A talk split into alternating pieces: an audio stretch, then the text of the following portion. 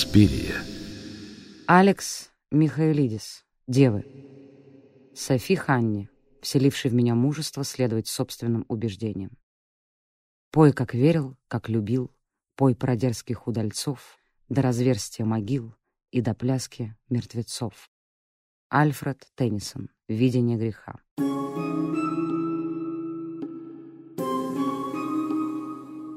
Пролог.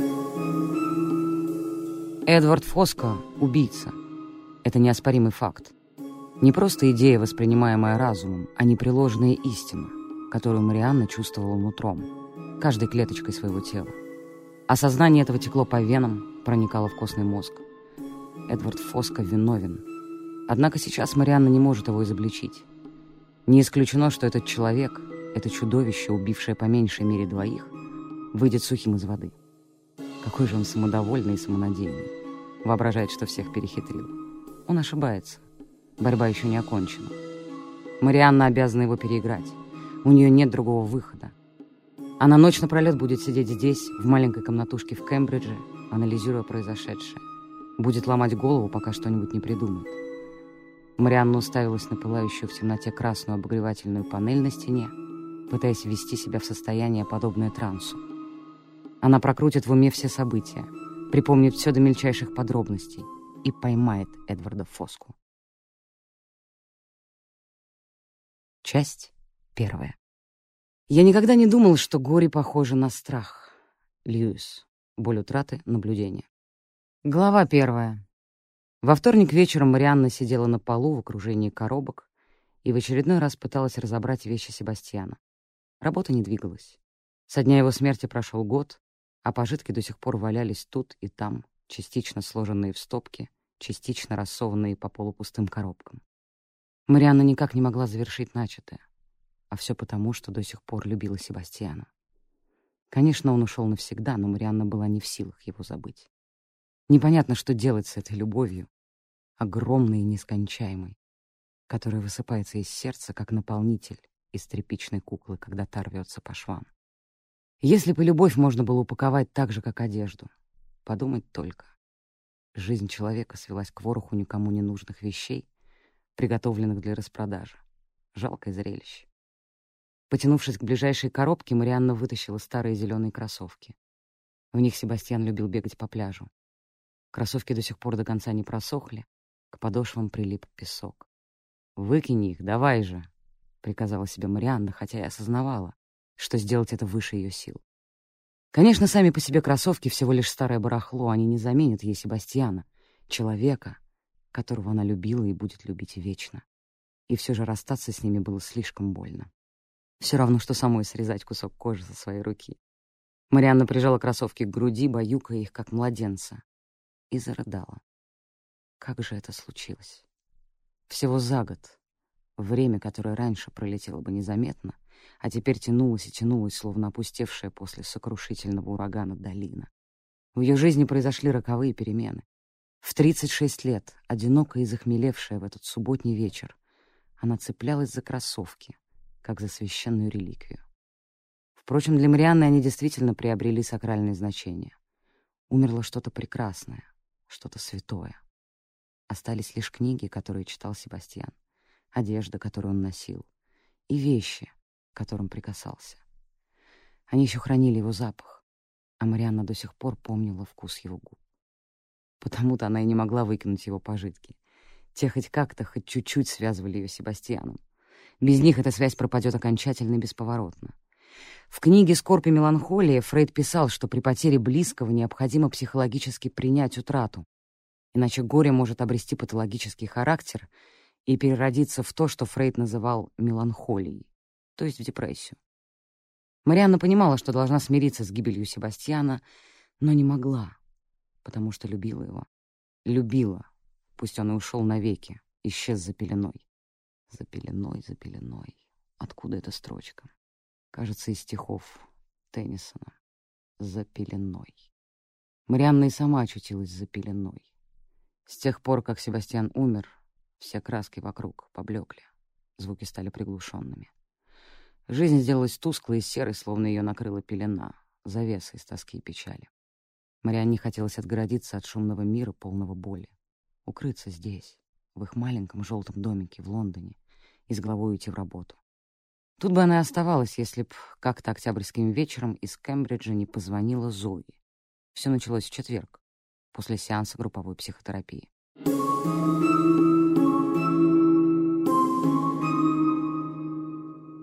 Глава вторая. Каждый четверг по вечерам Мариана собирала своих пациентов в кабинете психотерапии, под которой она отвела просторную гостиную в их доме, как только они с Себастьяном сюда переехали. Им очень понравился этот солнечно-желтый домик на северо-западе Лондона и расположенный рядом парк Примроуз-Хилл с растущими повсюду такими же яркими примулами, и побеги жимолости, увивавшие стены и в теплое время года источавшие дивный запах. Сладкий аромат белых лепестков проникал через раскрытые окна внутрь помещений, заполняя каждую комнату, каждый коридор. Хотя было уже начало октября, вечер выдался не по-осеннему теплый. Листья вовсю облетали, однако бабье лето не уходило, словно бесцеремонный гость на вечеринке, в упор не понимающий намеков на то, что пора и честь знать. Лучи низкого солнца заливали гостиную золотисто-оранжевым светом. Перед сеансом Марианна опустила жалюзи, но приоткрыла створки окон, чтобы не было душно. Затем она расставила по окружности девять стульев, по одному для каждого пациента и для себя.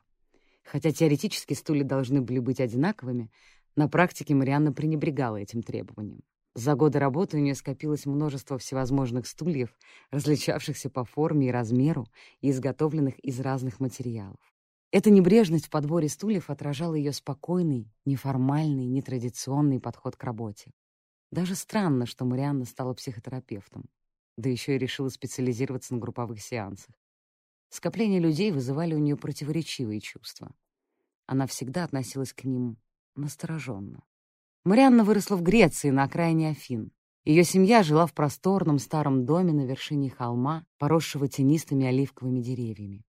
В детстве Марианна часто сидела в саду на ржавых качелях и с суеверным страхом обозревала раскинувшийся внизу от колонн Парфенона до подножия другого холма древний город. Он выглядел настолько огромным, даже бесконечным, что по сравнению с ним Марианна чувствовала себя крошечной и ничтожной. Она побаивалась ходить с экономкой за покупками на шумный базар в центре Афин. И, вернувшись, вздыхала с облегчением, удивляясь, что ей удалось остаться невредимой. Масса людей продолжали пугать ее и в более старшем возрасте. В школе Марианна держалась обособленно, в стороне от одноклассников, считая себя в их компании лишней. От этого ощущения сложно было избавиться. Много лет спустя, проходя курс психотерапии, Марианна поняла, что просто переносила на другие сообщества свои семейные проблемы. То есть дело было не в рынке, не в школьном или любом ином коллективе, а в деструктивных взаимоотношениях в ее семье и постоянном чувстве одиночества. Несмотря на жаркий солнечный климат Греции, в их доме не хватало теплоты в прямом и в переносном смыслах слова. Там всегда было холодно и пусто, во многом по вине отца Марианны, незаурядного, умного и влиятельного человека, который, однако, обладал весьма тяжелым характером. Марианна предполагала, что таким его сделало трудное детство. Она ни разу не встречалась с родителями отца, и тот о них предпочитал не распространяться. Марианна знала лишь, что ее дед служил во флоте, а бабушка работала в порту. Отец упомянул об этом вскользь с таким стыдом, что Марианна забеспокоилась. Уж не была ли та проституткой? Ее отец вырос в афинских трущобах в районе Перейского порта. Еще в детстве начал выходить в плавание с моряками, быстро приобщился к торговле кофе, зерном и, как подозревала Марианна, различной контрабандой. К 25 годам он обзавелся собственной лодкой, занялся бизнесом и впоследствии, пройдя по головам, потом и кровью, создал некое подобие империи. Марианне отец слегка напоминал короля, а точнее тирана. Позже она узнала, что он был сказочно богат, хотя жили они скромно, по-спартански.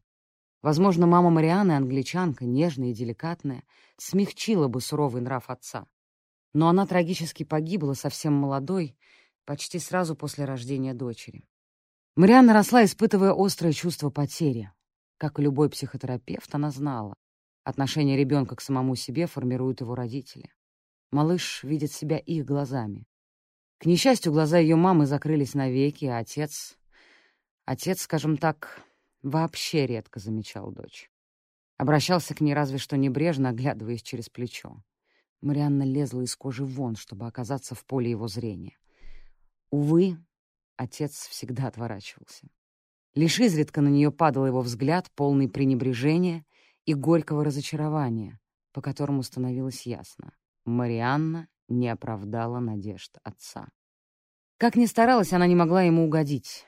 Все время что-то не так делала или говорила, и, казалось, раздражала его самим своим существованием.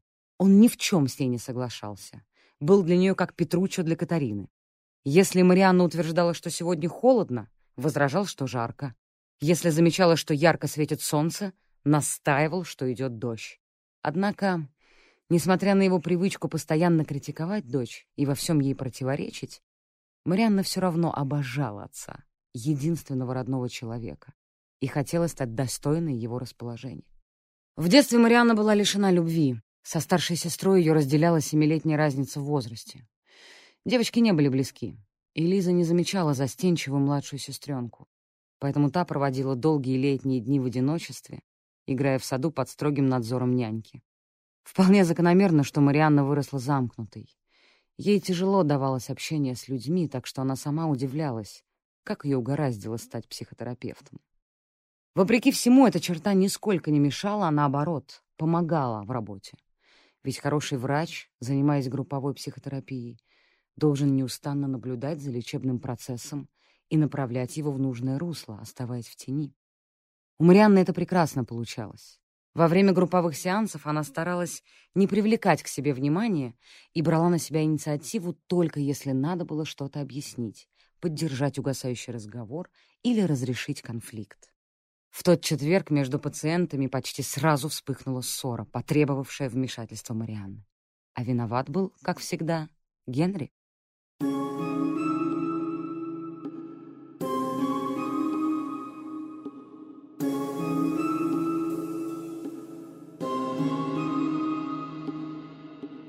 Глава третья. Генри Бут явился позже остальных. Красный и запыхавшийся, он к тому же не твердо держался на ногах. Марианна не удивилась бы, узнав, что он под кайфом или вообще злоупотребляет прописанными ему наркотическими и психотропными препаратами. Генри выглядел старше своих 35 лет. В рыжеватых волосах проблескивала седина, а вечно хмурое морщинистое лицо казалось таким же мятым, как и рубашка. Постоянно напряженный, словно натянутая струна, он напоминал Марианне бойца или боксера, в любой момент готового ответить ударом на удар. Коротко и неохотно извинившись за опоздание, Генри сел на стул, держа в руках картонный стаканчик с кофе. Вот этот-то стаканчик и стал яблоком раздора. Семидесятилетняя Лис не замедлила высказаться. В прошлом школьной учительнице она была глубоко убеждена, что все надо делать, по ее собственному выражению, как подобает. Марианна, которую Лис утомляла и даже раздражала, сразу догадалась, о чем пойдет речь. «Это запрещено!» Лиз, дрожащим от негодования пальцем, указала на стаканчик с кофе. «Всем известно, что нельзя ничего приносить с собой на сеансы». «Почему нельзя?» — буркнул Генри. «По правилам». «Отвали, Лиз». «Что? Марианна, вы слышали, как он мне нагрубил?» И Лиз расплакалась. Их размолвка быстро переросла в открытое противостояние между Генри и остальными членами группы. Все, объединившись, выступили против него. Марианна внимательно следила за тем, как Генри реагирует на происходящее, готовая при необходимости прийти ему на помощь. При всей своей браваде он был глубоко уязвимым, ранимым человеком. В детстве Генри страдал от жестокого насилия и чудовищных издевательств со стороны отца, которого в итоге лишили родительских прав. После этого ребенка несколько раз перемещали из одной приемной семьи в другую. Несмотря на серьезную психическую травму, Генри вырос поразительно умным и рассудительным.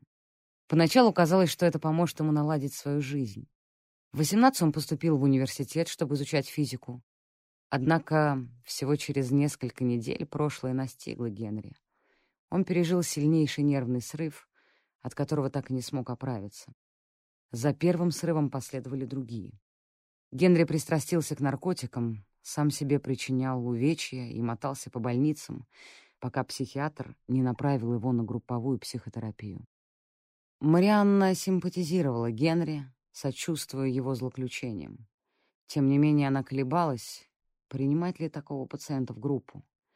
Дело в том, что его психические проблемы были куда сложнее и серьезнее, чем у остальных. Нередко групповая терапия сдерживает развитие болезни у таких, как Генри, и благотворно на них влияет. Однако сами они способны рассорить всех членов созданного коллектива, поскольку часто вызывают зависть и раздражение у людей не только во внешней среде, но и внутри замкнутого сообщества. Генри присоединился к сеансам психотерапии несколько месяцев назад. Вместе с ним пришли распри и ссоры. В нем ощущались скрытая агрессия и едва сдерживаемый клокочущий гнев. Марианна не привыкла сдаваться и была готова работать с Генри, пока способна сохранять контроль над группой, в целительную силу которой верила всей душой. Верила в каждого из восьми пациентов, рассевшихся в круг.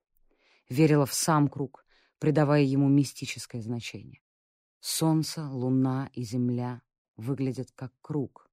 По кругу вращаются планеты в космосе. Колесо круглое, так же, как и купол церкви и свадебное кольцо. Круг — символ души. Еще Платон называл ее сферой, и Марианна была с ним согласна. Жизнь — тоже круг, не правда ли? От рождения и до смерти. При успешной работе психотерапевта с группой происходит чудо, появление самостоятельного организма, коллективного духа, коллективного разума. Можно сказать, высшего разума, более сильного и мощного, чем разум отдельного человека. Объединившись, группа способна исцелять, поддерживать, награждать мудростью. За время своей практики Марианна много раз лично убеждалась в силе группы. В ее гостиной пациенты жаловались на то, что их беспокоит или пугает. И сеансы групповой психотерапии помогали им справиться с проблемами. Сегодня настал черед Лис высказываться. То, что Генри принес стаканчик с кофе, вызвало у нее сильнейшее неприятие. Он выказал пренебрежение к коллективу и установленным правилам. Это так ее возмутило, что она долго не могла прийти в себя. В какой-то момент Лис осознала. Генри безумно напоминает ей старшего братца, самоуверенного хулигана из Адиру. Подавленный в прошлом гнев на брата начал вскипать и выплескиваться. Это было бы даже хорошо, Марианна понимала. Лиз должна излить накопившиеся чувства, чтобы не держать их в себе. Если б Генри безропотно согласился стать козлом отпущения. Но он, конечно, был против. Внезапно Генри с истерическим воплем вскочил на ноги и швырнул стаканчик на пол, в середину круга. От удара крышка слетела, и по половицам начала растекаться темная кофейная лужа. Остальные члены группы возбужденно зашумели. Алис снова разрыдалась. Генри хотел уйти, но Марианна убедила его остаться и обсудить произошедшее. «Черт возьми! Это всего лишь кофе! Зачем было поднимать такую бучу?» С детской обидой недоумевал Генри. «Дело не в кофе, а в установленных ограничениях, в принятых нами правилах. Мы ведь об этом уже говорили. Во время сеансов все должны быть уверены в своей полной безопасности. Ограничения дают нам чувство защищенности, поэтому без них нельзя проводить психотерапию. До Генри явно не доходило, в чем, собственно, проблема. И Марианна знала, почему. Когда ребенок сталкивается с насилием, все существовавшие в его восприятии ограничения рушатся. Еще в детстве Генри лишился представления о любых правилах, на которые мог бы опереться, поэтому вообще не мог уяснить, что это такое. Точно так же он не подозревал, что часто нарушает личное пространство других людей. Например, когда слишком близко подходит к ним во время разговора, что окружающим с ним некомфортно. Генри нуждался в Марианне сильнее, чем любой другой пациент. До сих пор она еще ни разу не сталкивалась с такой проблемой. Генри постоянно хотел быть с ней рядом. Наверное, он с радостью переехал бы к ней, если бы она позволила. Марианна, как его психотерапевт, сама должна была установить между ними определенную дистанцию, устроить так, чтобы их отношения развивались в нужном направлении. Однако Генри постоянно цеплялся к ней, поддевал, изо всех сил привлекал к себе внимание. И Марианне было все труднее удерживать его в рамках дозволенного.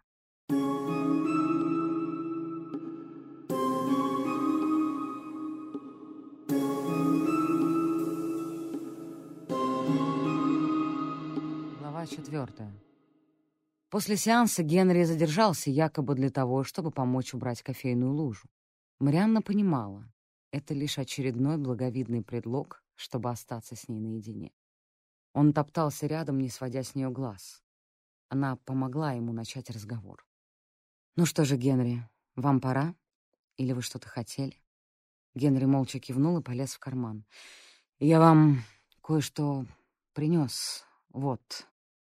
Он вытащил и протянул Марианне олиповатое ярко-красное пластиковое кольцо, наподобие тех, что вылетают из рождественских хлопушек. «Это вам подарок». Марианна покачала головой. «Вы же знаете, я не могу его принять». «Почему?» «Не нужно мне ничего дарить, Генри. Договорились? А сейчас вам действительно лучше уйти». Генри не двинулся с места. Марианна на секунду задумалась. Она не собиралась сегодня расставлять все точки над «и», но теперь решила, что правильнее все-таки прояснить ситуацию. «Вот что, Генри, мне нужно кое о чем с вами поговорить», — начала она. «О чем?» В понедельник вечером я выглянула в окно после того, как закончила работать с группой, и увидела, что вы стоите на другой стороне улицы, рядом с фонарем, и наблюдаете за мной. Вы меня с кем-то спутали. Нет, это были именно вы. Я хорошо рассмотрела ваше лицо. И уже не в первый раз замечаю, как вы следите за моим домом. Генри густо покраснел и, отведя взгляд, покачал головой. «Это не я. Я не...» «Послушайте, я понимаю, вам интересно, как я работаю с другими группами. Но удовлетворять свое любопытство таким образом ненормально. Мы уже обсуждали это на наших сеансах, Генри. Нельзя за мной шпионить. Ваши преследования меня пугают. Вы вторгаетесь в мою личную жизнь и... Я не шпионил, черт побери! Я просто там стоял, и что с того? То есть вы признаете, что там стояли?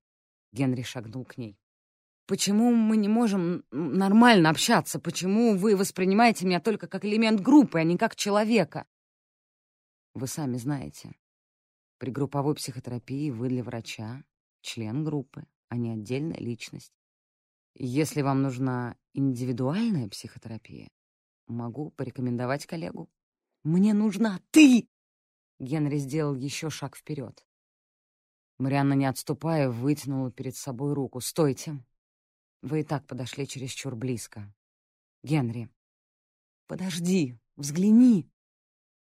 Прежде чем она успела его остановить, Генри поднял край толстого черного свитера, обнажая безволосый торс, и Марианне открылось ужасающее зрелище.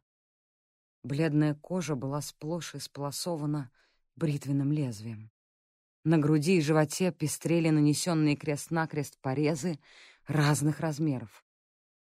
Некоторые совсем свежие еще кровоточили. Другие, уже заживающие, покрылись струпьями, напоминающими застывшие кровавые слезинки. Марианну затошнило от отвращения. Разумеется, поступок Генри, крик о помощи, попытка добиться ее внимания. Но вместе с тем это еще и психологическая атака, жестокое нападение на ее чувства. К собственной досаде Марианна вынуждена признала, что Генри удалось таки задеть ее за живое вывести из равновесия. «Генри, что вы наделали?» «Я... я не удержался. Не смог. А ты... ты обязана была это увидеть!» «Ну вот, увидела. Вообразите, как это на меня повлияло. Вы хоть представляете, до чего я расстроена? Я хотела вам помочь, но...» Генри захохотал. Что «но»? Что же тебе помешало? Как э, психотерапевт я должна оказывать вам поддержку во время групповых сеансов. Сегодня была такая возможность, однако вы ее упустили. Мы все могли помочь вам, Генри. Для того мы и собираемся. Зачем мне все? Мне нужна ты. Я хочу быть с тобой. Марианна понимала, что надо выдворить Генри из дома и отправить к врачу. Обработка физических ран не входит в ее обязанности. Необходимо быть последовательной и непреклонной и ради себя, и ради него. Но у Марианны не хватало духу его выгнать. Уже не в первый раз сострадание одержало вверх над здравым смыслом. «Постойте, погодите секундочку». Марианна подошла к комоду и выдвинула ящик. Порывшись в нем, достала аптечку, но раскрыть ее не успела. Зазвонил телефон. Марианна взглянула на экран. На нем высветился номер Зои. «Да, Зои. Ты не занята? Дело очень важное. Подожди немного, я перезвоню». Марианна положила трубку и сунула Генри аптечку. «Вот, возьмите. Обработайте порезы. Если нужно, сходите к врачу, ладно? Завтра поговорим».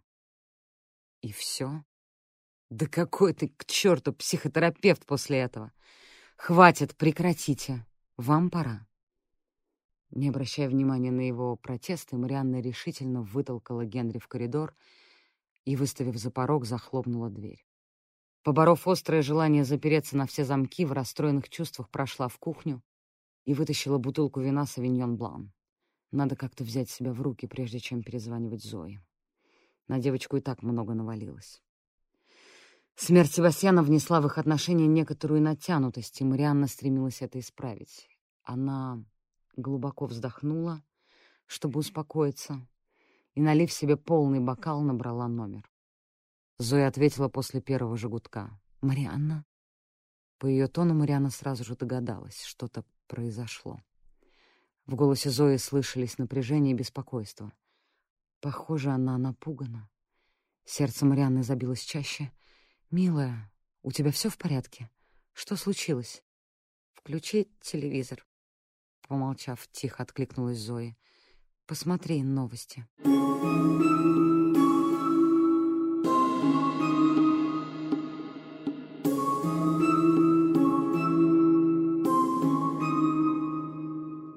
Пятая.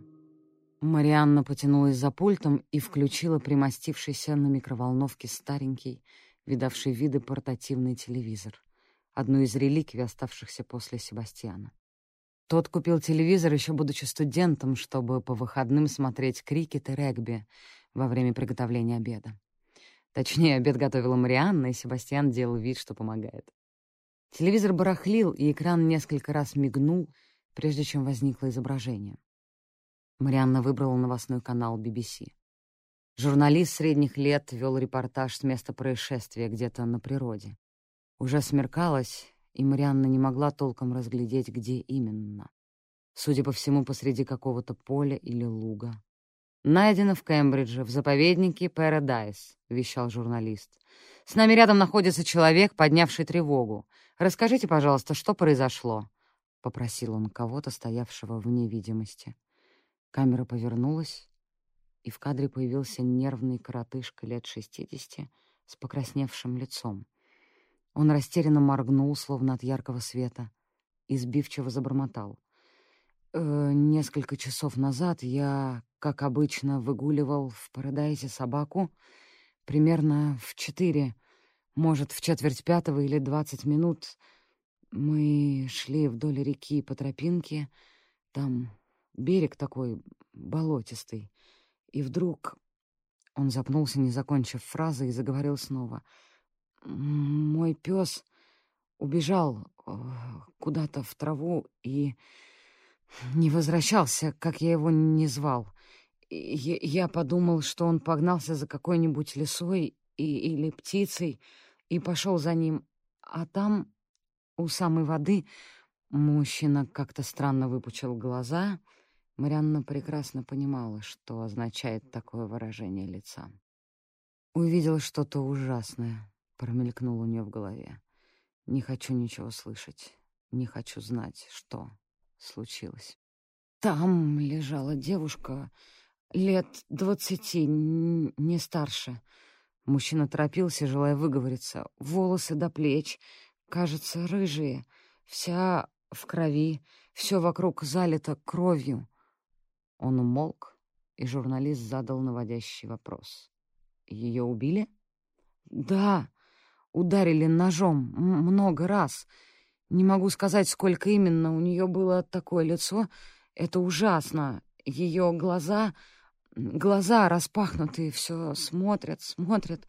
Его голос сорвался, по щекам потекли слезы. Он в шоке, профессионально отметила его состояние Марианна. Нельзя брать у него интервью. Кто-то должен это прекратить. Видимо, осознав, что дело зашло слишком далеко, журналист закончил расспрос и снова возник в кадре. Последние новости из Кембриджа. Полиция приступает к расследованию убийства. Жертвой стала девушка лет двадцати. Марианна выключила телевизор и несколько мгновений в ступоре таращилась на погасший экран, не в силах шевельнуться. Вспомнив, что все еще сжимает в руке телефон, она поднесла его к уху. «Зои, ты тут?» «Мне... мне кажется, это Тара». «Что?» Тара была однокурсницей и близкой подругой Зои. Они обе учились в Кембриджском университете в колледже Святого Христофора. Марианна помедлила, стараясь подавить беспокойство в голосе. «Почему ты так думаешь?» «По описанию похоже, и она не попадалась никому на глаза со вчерашнего дня.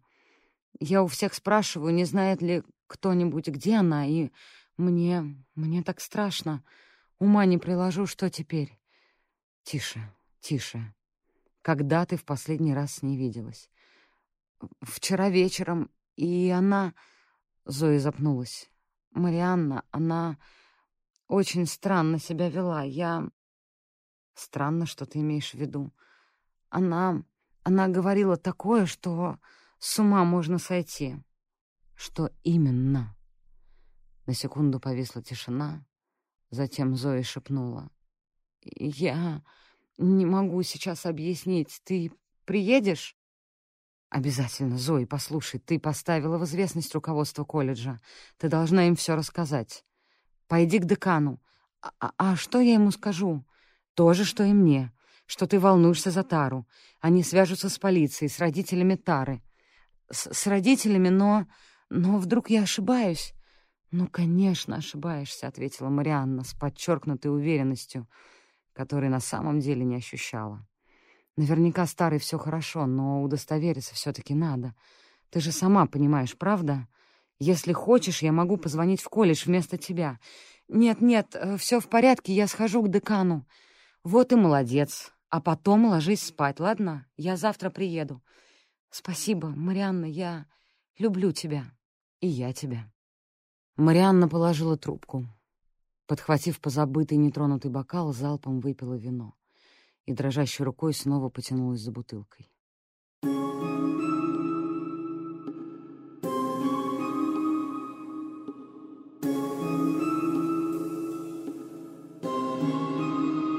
Глава шестая.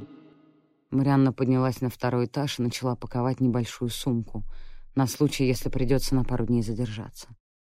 Где-то там, в Кембридже, скрывается человек, скорее всего, мужчина, который, судя по его чудовищной жестокости, опасно болен. Он зверски убил девушку, а она жила совсем рядом с ее дорогой Зоей, возможно, в соседней комнате. Марианна упорно отгоняла мысль о том, что на месте Тары могла оказаться Зои. От ужаса на нее то и дело накатывала дурнота. Так страшно ей было только раз, когда умер Себастьян. В тот день она чувствовала такое же приводящее в отчаяние бессилие, беспомощность и неспособность защитить того, кого любишь.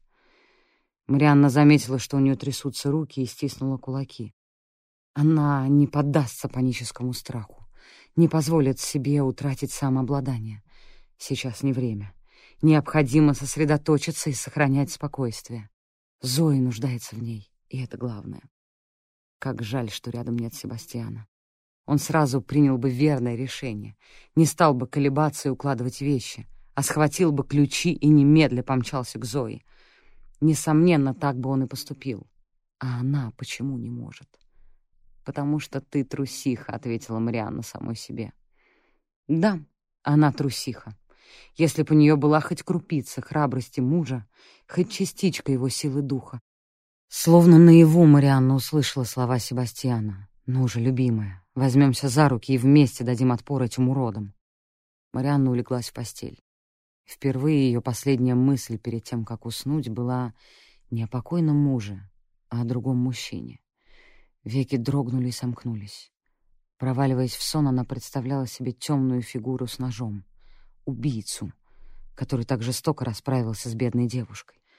Марианна гадала, кто он, где сейчас находится, чем занимается и о чем думает.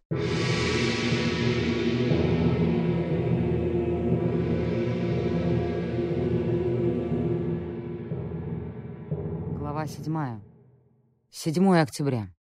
После того, как убьешь человека, пути назад уже нет. Теперь я это понимаю. Понимаю, что стал совершенно другим. Наверное, это похоже на перерождение.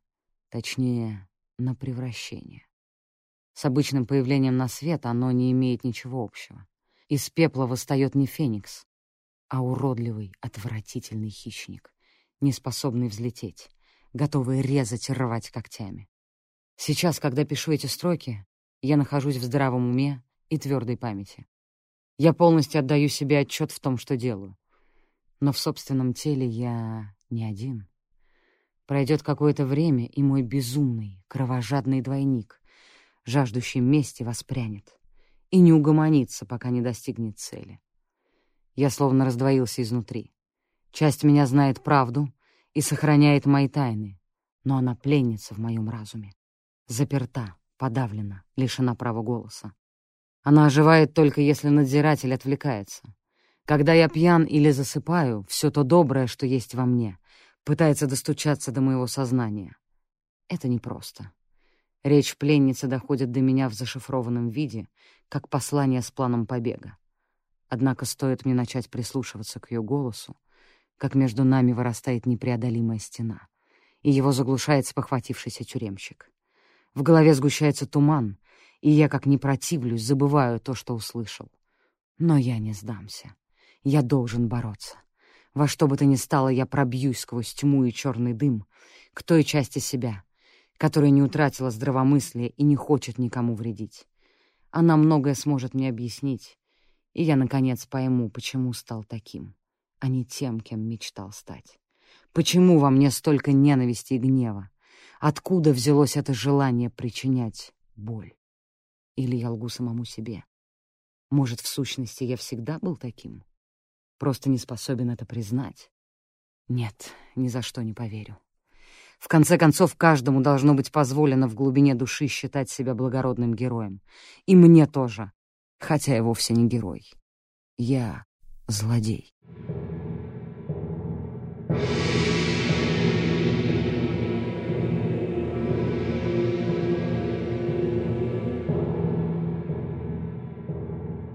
Глава восьмая.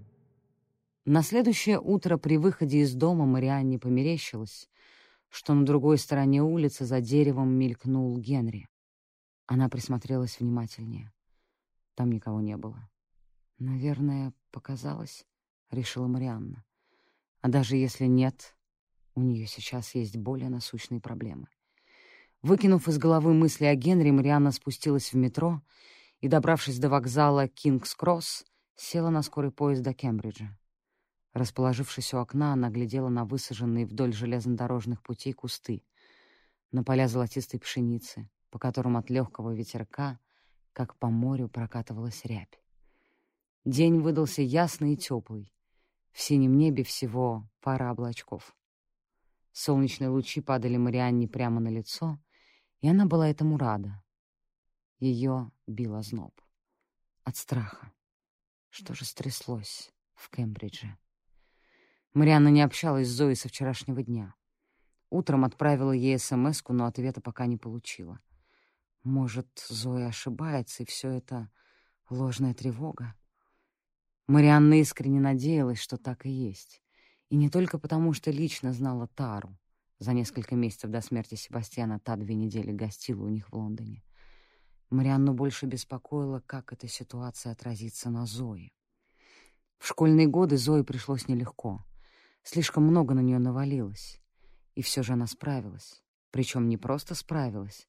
а, как выразился Себастьян, с успехом все преодолела и даже поступила в один из колледжей Кембриджского университета на отделение английской филологии. Тара была первой, с кем Зои там подружилась. Марианна боялась, что потеря подруги, да еще при таких трагических обстоятельствах, нанесет Зои тяжелейшую травму. После вчерашнего звонка Марианну не оставляла смутная тревога. Что-то ее насторожило, но она не могла уловить, что именно. Возможно, невнятная интонация Зои. Марианне почудилось, что та что-то не договаривает. Девушка явно избегала подробностей странного разговора старой и, похоже, пыталась увильнуть от ответа. «Я не могу сейчас объяснить. Почему? Что именно Тара ей сказала?» «Хватит себя накручивать», — мысленно велела себе Марианна. Вероятно, для волнения вообще нет никаких поводов. До Кембриджа ехать еще целый час. Если так пойдет и дальше, к концу пути она доведет себя до нервного истощения. Надо отвлечься. Марианна раскрыла сумочку и, достав научный журнал по психиатрии, принялась его листать. Но не смогла сосредоточиться на чтении. Мысли, как всегда, перескочили на Себастьяна. Страшно представить, каково это очутиться в Кембридже без него. После смерти мужа она еще ни разу там не появлялась. Раньше они часто навещали Зою вдвоем. У Марианны остались об этих поездках самые теплые воспоминания. Тот день, когда они помогали Зое перебраться в Кембридж и распаковать вещи, наверное, один из самых счастливых в их семейной жизни. Марианну и Себастьяна, словно заботливых родителей, переполняла гордость за Зои. Когда они собирались уезжать, Та казалась очень маленькой и беззащитной. Во время прощания Себастьян смотрел на нее с нежностью, любовью и долей беспокойства, как на собственную дочку. Впрочем, в каком-то смысле Зои и впрямь можно было считать их ребенком. Им не хотелось покидать Кембридж, поэтому, выйдя от Зои, Марианна и Себастьян отправились гулять под ручку вдоль реки, как в студенческие времена. Поскольку оба учились в Кембридже, их роман был неразрывно связан с этим университетом, и с городом. Именно здесь их свела судьба. В ту пору Марианне было всего девятнадцать. Их знакомство произошло совершенно случайно, ничто его не предвещало. Они учились в разных колледжах. Себастьян на экономическом факультете, а Марианна — на филологическом. Ее пугала мысль о том, что они с Себастьяном могли так и не встретиться. Интересно, как бы тогда сложилась ее жизнь? Лучше или хуже? Марианна постоянно воскрешала в уме минувшее, пытаясь воссоздать все до мельчайших деталей, чтобы понять и осмыслить тот жизненный путь, который прошли они с Себастьяном. Припоминала все их привычки, все разговоры. Воображала, что Себастьян сказал или сделал бы на ее месте. Но сомневалась, достоверны ли эти воспоминания. Чем больше она думала о прошлом, тем дальше отдалялся Себастьян. Сейчас он стал для нее фактически мифом, духом, а не человеком. Марианна перебралась в Англию в 18 лет. В ее восприятии эта страна всегда была окутана ореолом романтики. Да иначе и быть не могло, если учесть, какое богатое наследие оставила ее мама в их доме в Афинах. Еще до рождения Марианны там чудесным образом скопилась целая библиотека — в каждой комнате в шкафах и на полках лежали английские книги, романы, пьесы, поэтические сборники. Марианна с умилением представляла, как мама приезжает в Афины с сундуками и чемоданами, заполненными не одеждой, а литературой. Потеряв мать, Марианна страдала от одиночества и находила утешение в компании маминых книг. В те долгие дни, проведенные за чтением, она полюбила притрагиваться к книжным переплетам, перелистывать страницы, вдыхать запах бумаги. Садилась на ржавые качели в тени деревьев и, жуя сочное зеленое яблоко или перезрелый персик, с головой погружалась в очередную увлекательную историю. Благодаря этим книгам она обожала Англию и все, что с ней связано. Летние дожди и влажную листву, ивы и цветущие яблони, извилистые реки и деревенские пабы с пылающим в камине огнем. Вполне возможно, такая Англия существовала лишь на книжных страницах, но для Марианны это была страна великолепной пятерки и грозового перевала, Питера Пена и Венди, короля Артура и Камелота, Джейн Остин, Шекспира и Теннисона. Именно тогда, еще в детстве, в жизнь Марианны вошел Себастьян. Как это бывает с благородными героями, его появление предчувствовалось задолго до их знакомства.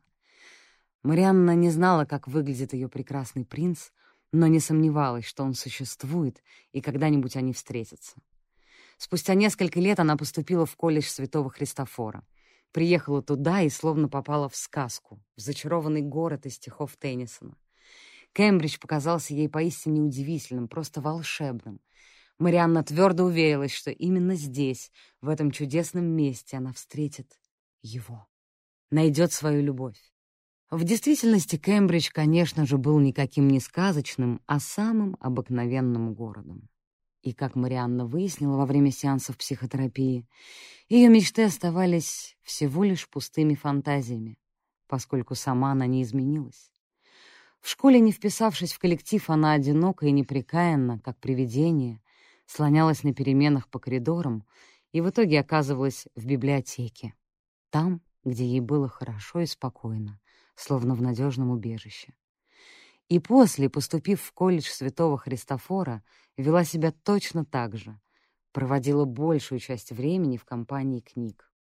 Ее немногочисленные университетские подруги были такими же застенчивыми библиофилками. Марианна не приглянулась ни одному из однокурсников, и никто не звал ее на свидание. Может, просто считали ее дурнушкой? Марианна больше походила не на маму, а на отца. Такие же темные волосы и выразительные карие глаза. Позже Себастьян не уставал твердить, что она красавица. Но, к сожалению, в глубине души Марианна в этом сомневалась. Подозревала, что если и стала симпатичной, то лишь благодаря мужу. В лучах его любви она буквально расцвела. До встречи с Себастьяном, будучи подростком, Марианна стеснялась своей внешности. Положение усугублялось тем, что из-за плохого зрения она с 10 лет вынуждена была носить уродливые очки с толстыми стеклами. В 15 Марианна перешла на контактные линзы и надеялась, что будет выглядеть и ощущать себя иначе. Она подолгу напряженно таращилась в зеркало, стараясь получше себя рассмотреть, но все равно оставалась недовольна собственным отражением. Интуитивно она догадывалась, что привлекательность во многом зависит от внутренней уверенности в себе, которой ей явно не хватало. Тем не менее, Марианна, подобно своим любимым книжным героям, верила в любовь и даже в конце второго семестра не теряла надежды. Она, как Золушка, ждала бала. Местом его проведения выбрали располагающийся позади Кембриджского университета парк с редкими деревьями. Между университетскими корпусами и рекой установили шатры с угощением и напитками. Звучала музыка.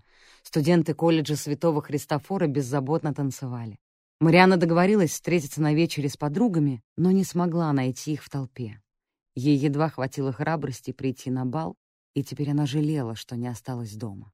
Одиноко стояла у реки, чувствуя себя не в своей тарелке среди раскованных девушек в изысканных бальных платьях и парней в смокингах.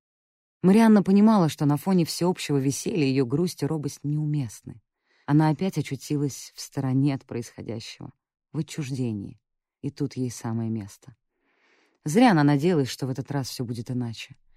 Марианна уже хотела сдаться и вернуться в общежитие, как вдруг позади раздались громкий всплеск, смех и возгласы. Она оглянулась. Рядом какие-то парни дурачились на привязанных весельных лодках и плоскодонках, и один из них, потеряв равновесие, свалился в реку. Побарахтавшись в воде, молодой человек подплыл к берегу и вылез на траву. Марианна внимательно за ним наблюдала. Он был похож на мистическое водное создание, на прекрасного полубога.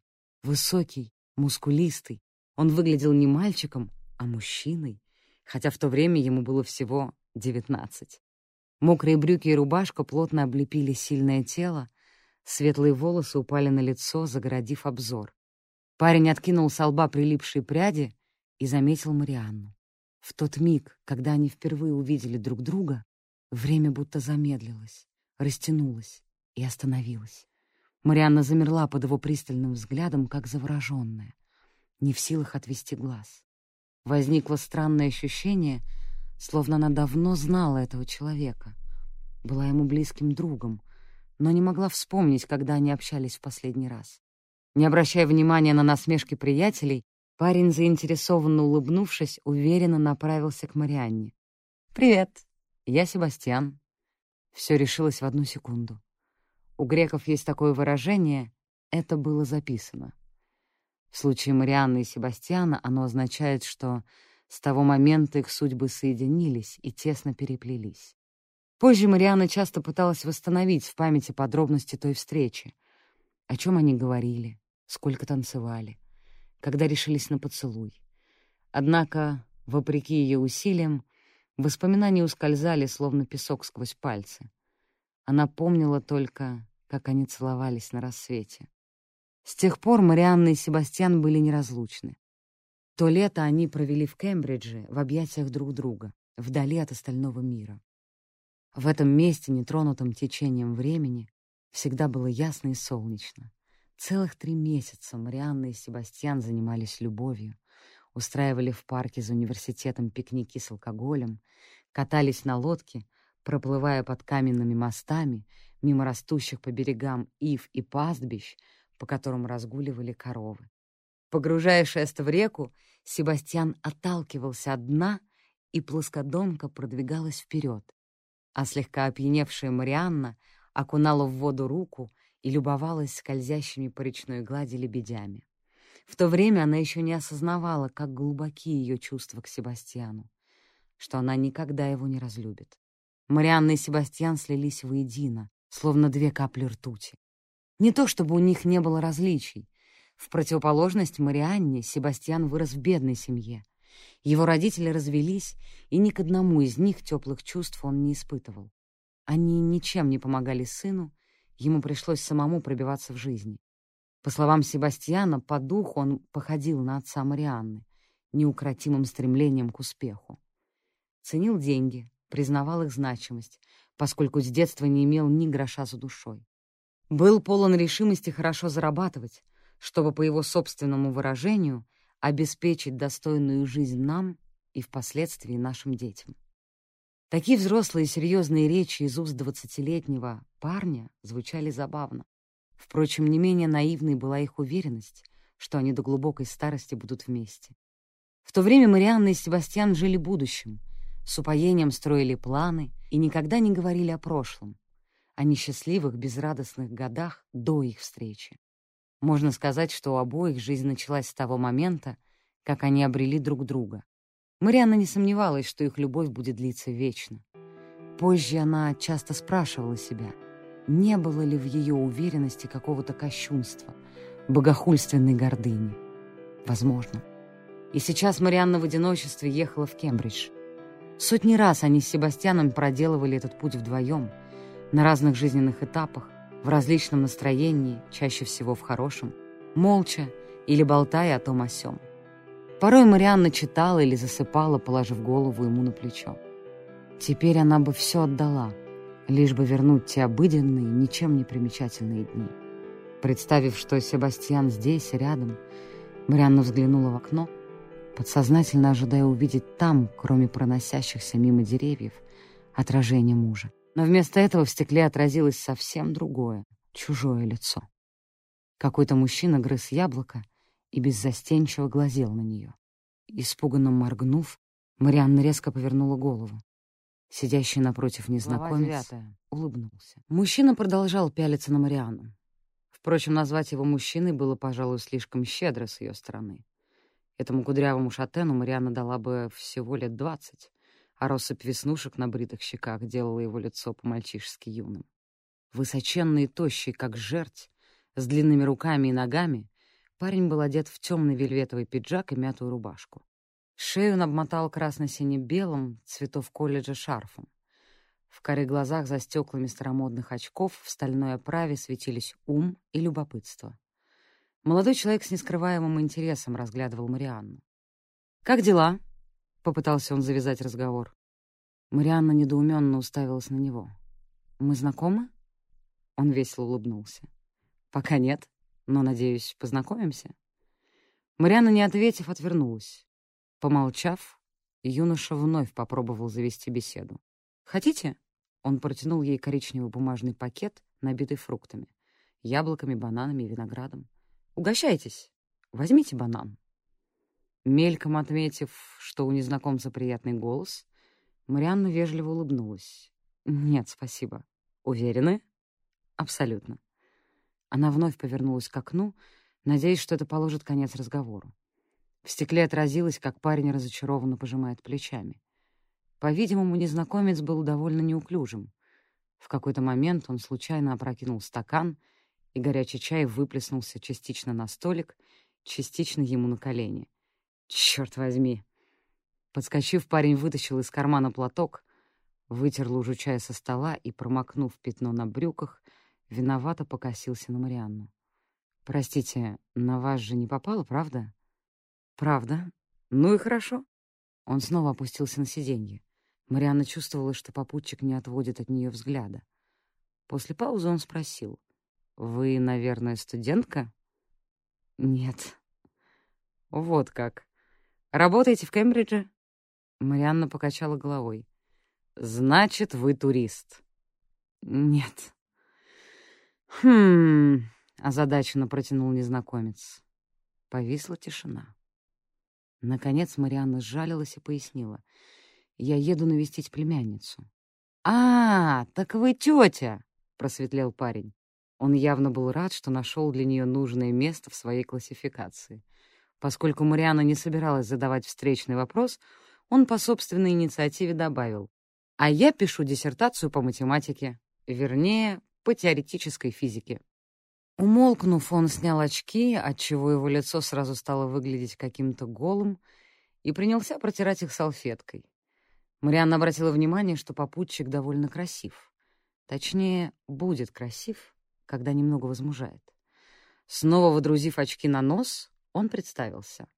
«Кстати, я Фредерик. Можно просто Фред. А вас как зовут?» Мариане не хотелось говорить. Ее не оставляло подозрения, что Фредерик пытается с ней заигрывать. Но, во-первых, совершенно очевидно, что он для нее слишком молод, а во-вторых, она не готова к новым отношениям и, вероятно, никогда не будет готова. Даже сама мысль об этом казалась гнусным предательством. «Меня зовут Марианна», — выдавила она. «Красивое имя». Фред принялся болтать без умолку, стараясь втянуть ее в общение. Марианна отвечала неохотно и односложно, в уме подсчитывая минуты до конца поездки, когда она, наконец, сможет сбежать. Сойдя с поезда, Марианна попыталась улизнуть и затеряться в толпе. Однако Фред догнал ее на выходе с вокзала. «Можно я вас провожу? Вы на автобус?» «Я лучше своим ходом». «Отлично. Я тут оставил велосипед. Могу пройтись с вами. Или, если хотите, вы поедете на велосипеде, а я пешком». В глазах парня явственно читалась надежда, и Марианне, вопреки собственной воле, стало его жаль. Однако она снова отказалась от компании, на этот раз тверже. «Я бы предпочла прогуляться в одиночестве, если вы не возражаете». «Да, конечно. Ясно. Понимаю. А давайте попозже выпьем где-нибудь кофе или чего покрепче. Сегодня вечером?» Марианна демонстративно посмотрела на часы. «Я так долго здесь не задержусь». «Ну, тогда, может быть, дадите мне свой номер?» Фред слегка покраснел, и веснушки на его щеках сделались ярко-малиновыми. «Как вам такая...» Марианна покачала головой. «Не думаю, что...» «Вот как?» «Да, вот так». Смутившись, Марианна отвернулась. «Не обижайтесь, я...» «Не стоит извиняться. Я не теряю надежды. Мы скоро увидимся». Его тон вызвал у Марианны легкое раздражение. «Это вряд ли». «Уверен? У меня предчувствие.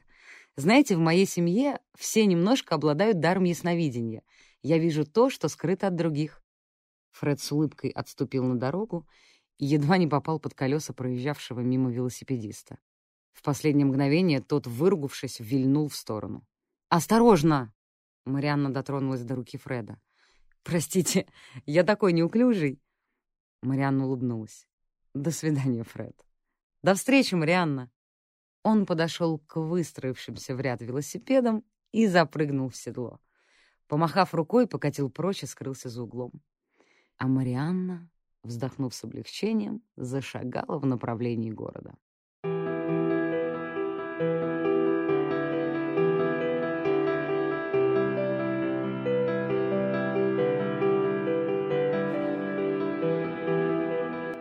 Глава десятая.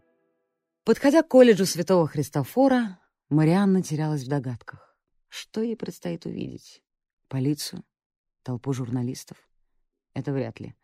Ничто на кембриджских улочках не напоминало о случившемся, о том, что совсем рядом произошло убийство. После лондонской суматохи Кембридж казался на удивление спокойным и безмятежным. Здесь почти не было машин. Тишину нарушали лишь птичьи трели и звонки велосипедов. Мимо стайкой промчались студенты в черной университетской форме. Марианну не покидало ощущение, что кто-то тайком за ней наблюдает. Может, Фред вернулся, чтобы проследить за ней? Да нет, это уже смахивает на паранойю. На всякий случай Мариана несколько раз опасливо оглянулась и, естественно, не заметила ничего подозрительного. Окружающий пейзаж постепенно становился все красочнее и живописнее. Над головой высились башни и шпили университетских строений.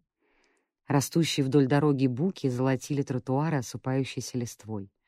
У кованой ограды колледжа перед красно-кирпичным зданием, расцвеченным розовыми и белыми геранями на окнах, выстроились велосипеды. Столпившиеся студенты, видимо, новички, внимательно изучали висящий на изгороди плакат, рекламирующий предстоящую неделю первокурсников. Эти ребята выглядели совсем юными, почти детьми. Неужели они с Себастьяном были когда-то такими же молодыми? Почему-то сейчас это казалось невероятным, как и то, что с этими невинными, искренними юношами и девушками может стрястись что-то плохое. На секунду Марианна задалась вопросом, над сколькими из них тяготеет злой рок, и снова подумала о той несчастной, убитой на берегу, кем бы она ни была. Даже если это не Тара, она все равно чья-то подруга, чья-то дочь. Вот в чем ужас.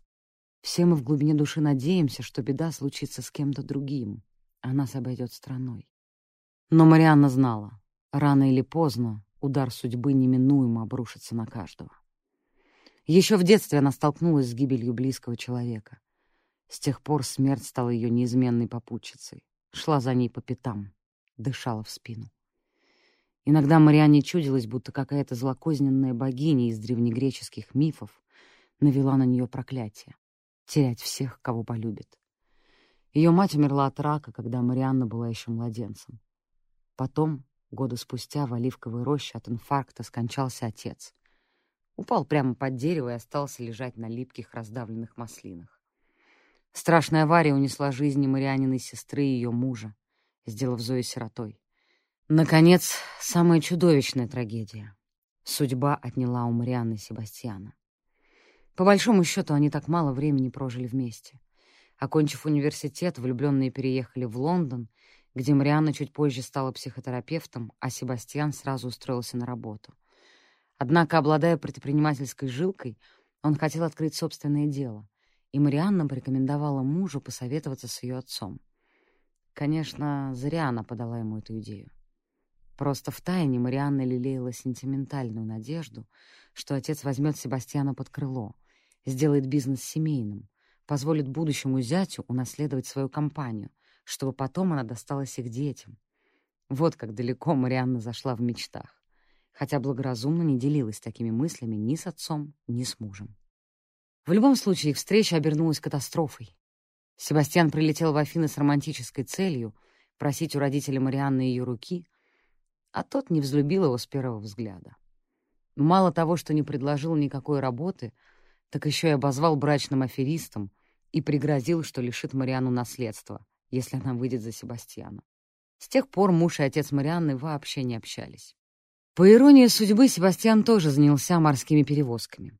Правда, он подошел к делу с другой стороны. В отличие от отца Марианны, не стал работать в коммерческом секторе, а начал организовывать доставку продуктов и иных товаров первой необходимости в бедные, слаборазвитые страны по всему миру. Марианна считала, что Себастьян — полная противоположность ее отцу, и очень этим гордилась. После смерти этот неуживчивый, вздорный человек умудрился преподнести еще один сюрприз. Оказалось, что он таки завещал Марианне все свое имущество, целое состояние. Себастьян поражался тому, что его тесть, будучи богачом, вел такой пуританский образ жизни. Отказывал себе во всем, как последний нищий. Зачем вообще деньги, если их не тратить? — недоумевал Себастьян. Марианна задумалась. «Наверное, чтобы чувствовать себя в безопасности», — наконец определилась она. Видимо, отец считал, что деньги его спасут. По-моему, он боялся. Боялся чего? Этого Марианна не знала. Она озадаченно покачала головой. Мне кажется, он и сам не понимал. Получив огромное наследство, Марианна и Себастьян побаловали себя лишь одной дорогостоящей покупкой. Приобрели полюбившийся им с первого взгляда ярко-желтый домик рядом с парком Примроуз-Хилл. Оставшиеся деньги они, по настоянию Себастьяна, отложили на потом, для своих еще нерожденных детей. Дети были единственным разногласием между ними, больной мозолью, на которую Себастьян наступал, когда выпивал лишнего, или когда в нем вдруг просыпался отцовский инстинкт. Он мечтал о дочке и сыне, считая, что именно такой должна быть идеальная семья. Марианна тоже хотела ребенка, но полагала, что нужно немного подождать, пока она не закончит учиться на психотерапевта и не устроится на работу. Конечно, это займет пару лет, ну и что? У них же полно времени. Однако времени как раз было в обрез. И Марианна жалела, что из-за собственной глупости и самонадеянности воспринимала счастливое будущее как должное. Когда ей перевалило за 30, она согласилась завести малыша, но долго не могла забеременеть. Неожиданные сложности заставили ее понервничать. Это, по мнению ее врача, еще больше усугубило проблему. Доктор Бек был пожилым и поотечески заботливым, что слегка ободрило и успокоило Марианну. Он порекомендовал супругам перед тем, как проходить обследование на способность к зачатию и, возможно, начинать лечение, избавиться от всякого стресса и съездить в отпуск. Расслабьтесь, погрейтесь пару недель на пляже и посмотрите, что произойдет, подмигнув, посоветовал он. Иногда небольшой отдых творит чудеса. Себастьяну не слишком понравилась эта идея. У него накопилось много работы, и он предпочел бы остаться в Лондоне. Позже Марианна обнаружила, что в то лето у мужа возникли финансовые трудности, несколько важных сделок находились под угрозой. Гордость не позволяла Себастьяну обратиться за помощью к Марианне. Он ни разу не попросил у нее ни пенса. У Марианны заныло сердце, когда после смерти мужа она узнала, какой груз он без нужды носил в себе последние месяцы жизни. Как же она могла ничего не заметить? Да просто, как настоящая эгоистка, была тем летом целиком поглощена собственными переживаниями из-за проблем с беременностью. Итак, Марианна заставила мужа взять в августе отпуск и отправиться на две недели в Грецию, на остров Наксос. Прилетев в Афины, они пересели на паром. На небе не было ни облачка, морская гладь походила на стекло. Марианна сочла, что это хороший знак. Прибыв в порт, они взяли на прокат автомобиль и поехали вдоль берега к летнему домику, который раньше принадлежал отцу Марианны, а теперь по наследству перешел к ним, хотя они до сих пор его не посещали. Домик оказался полуразвалившимся и пыльным, однако расположен был прекрасно, на утёсе прямо над волнами Эгейского моря. Вырубленные в скале ступеньки вели к пляжу. За миллионы лет осколки сломанных кораллов перемешались с песчинками — и берег приобрел живописный розовый оттенок, красиво сочетающийся с морской синевой и небесной лазурью. Какое безмятежное, дивное место! Мариана сразу же почувствовала умиротворение и тайную надежду, что Наксос исполнит их желание и поможет чуду свершиться. Пару дней супруги просто загорали и нежились на песке. Себастьян признал, что в конечном счете рад их приезду сюда. Впервые за несколько месяцев у него есть возможность отдохнуть. Еще в школе он пристрастился к чтению старых детективов и теперь с увлечением перелистывал «Убийство по алфавиту» Агаты Кристи, а Марианна дремала у воды под зонтиком. А потом на третий день она предложила подняться на холм, где располагался храм. Марианна помнила, как в детстве бродила по развалинам, воображая, что они волшебные. Ей хотелось, чтобы и Себастьян ощутил магию древнего храма. Поэтому супруги собрали продукты для пикника, сели в машину и отправились в путь по старой извилистой дороге. Постепенно она все сужалась и в итоге перешла в пыльную грунтовку, заваленную козьим пометом. Там, На плоской вершине холма и находился храм, построенный три тысячелетия назад из мрамора, некогда блестящего, а теперь тусклого грязно-белого цвета. На синем небесном фоне вырисовывались очертания полуразрушенных колонн, все, что осталось от древнего святилища. Здесь когда-то молились Диметре, богине плодородия и жизни, и ее дочери Персифоне, богине смерти. Мать и дочь, жизнь и смерть — две стороны одной медали. По-гречески Персифону часто называют просто Кора, что означает «дева». Постелив голубое одеяло под раскидистым оливковым деревом, прекрасное место для пикника, Марианна и Себастьян вытащили из сумки холодильника бутылку вина «Савиньон Блан», арбуз и кусочки солоноватого греческого сыра. Нож взять забыли, поэтому Себастьян просто расколол арбуз о камень, словно чей-то череп. Они с Марианной вгрызались в сочную, сладкую мякоть и выплевывали косточки. Себастьян поцеловал Марианну липкими, перепачканными арбузным соком губами. «Я люблю тебя», — шепнул он. «Мы вместе навсегда. И навеки вечные», — договорила Марианна, чмокнув его в ответ. После пикника они бродили по руинам храма. Наблюдая, как муж с детским восторгом торопится все осмотреть, Марианна шепотом молилась Диметре и Деве за Себастьяна и за себя, за их любовь и совместное счастье. Стоило молитве прозвучать, как неожиданно на Себастьяна пала тень от тучи. При взгляде на его темный силуэт, выделяющийся на фоне голубого неба, Марианне от чего-то стало страшно. По телу пробежала дрожь. Но через мгновение все прошло. Снова засияло солнце, и Марианна позабыла о произошедшем. Разумеется, позже она не раз об этом вспоминала. На следующий день Себастьян поднялся на рассвете, шепнул Марианне, что идет на пляж на утреннюю пробежку, поцеловал ее, надел старые зеленые кроссовки и был таков. В ожидании мужа Марианна дремала, прислушиваясь к шуму ветра за окном. Легкий бриз постепенно крепчал, набирая силу и скорость. Вскоре его ласковое пение сменилось яростным ревом. Оливковые деревья, заламывая ветви, забарабанили по стеклам, словно выводя сигнал тревоги. Марианна гадала, насколько высоки волны, и захочет ли Себастьян после пробежки по своему обыкновению искупаться. Но не беспокоилась.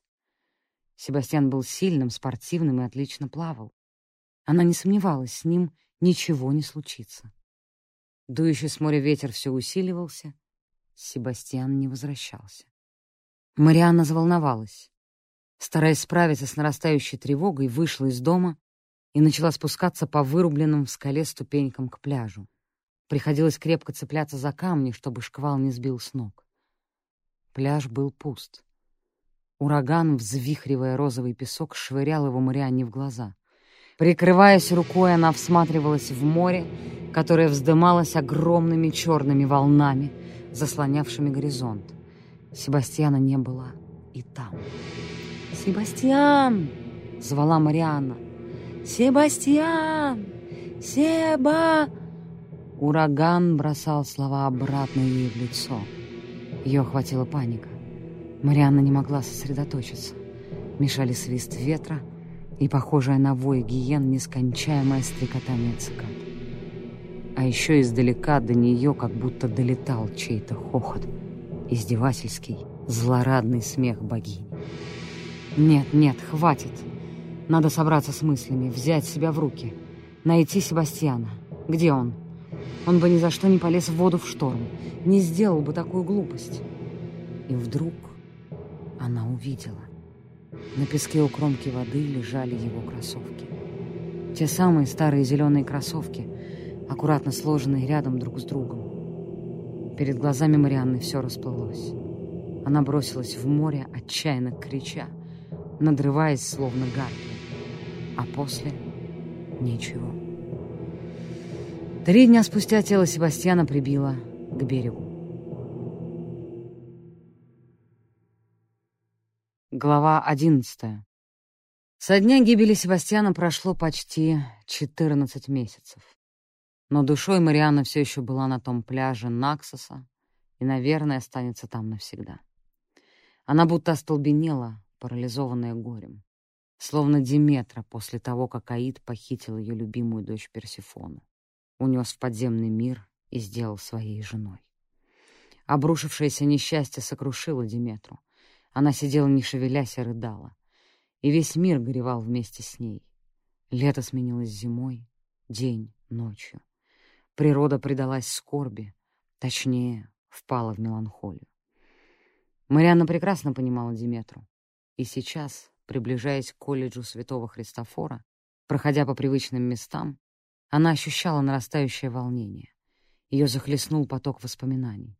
На каждом углу ей чудился призрак Себастьяна. Марианна опустила голову и, словно солдат, пытающийся незамеченным пробраться на вражескую территорию, старалась не смотреть по сторонам. Необходимо восстановить самообладание, иначе Зое не поможешь. А Марианна здесь исключительно ради племянницы. Поездка в Кембридж дается нелегко. Но для Зои она готова на все. Племянница — единственное, что у нее осталось. Свернув с центральной улицы Кингс-Пэрейд на знакомую неровную булыжную мостовую, Марианна направилась к старым деревянным воротам в увитой плющом высокой красно-кирпичной стене. Именно за ней находился колледж Святого Христофора.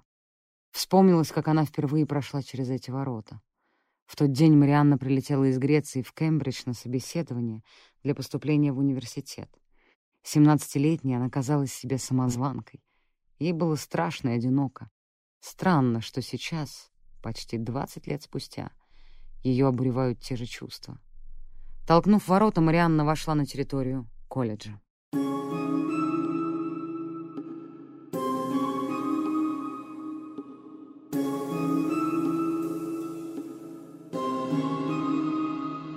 Глава 12. Колледж Святого Христофора ничуть не изменился.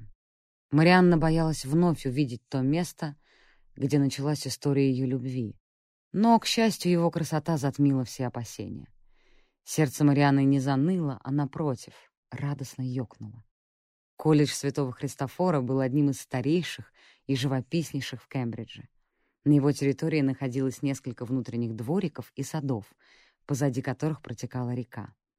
На протяжении столетий колледж стихийно менялся и разрастался, поскольку здания много раз ремонтировали и достраивали, и такое смешение стилей готики, неоклассицизма и ренессанса, по мнению Марианны, придало ему еще больше очарования.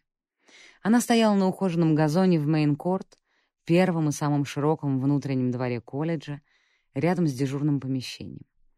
Кирпичную стену напротив замысловатым гобеленом покрывали побеги глицинии, среди которых яркими вспышками белели розы.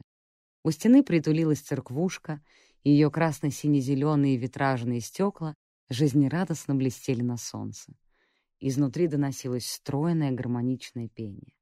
По-видимому, шла репетиция студенческого хора.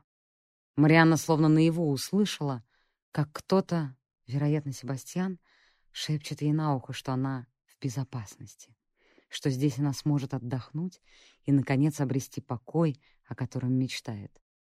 Напряженные мышцы расслабились. Ощутив непривычное душевное умиротворение, Марианна облегченно вздохнула. Сейчас, находясь среди старинных стен, арок и колонн, она на мгновение смогла взглянуть на свое горе со стороны и осознала, что это волшебное место не принадлежит им с. Оно само по себе.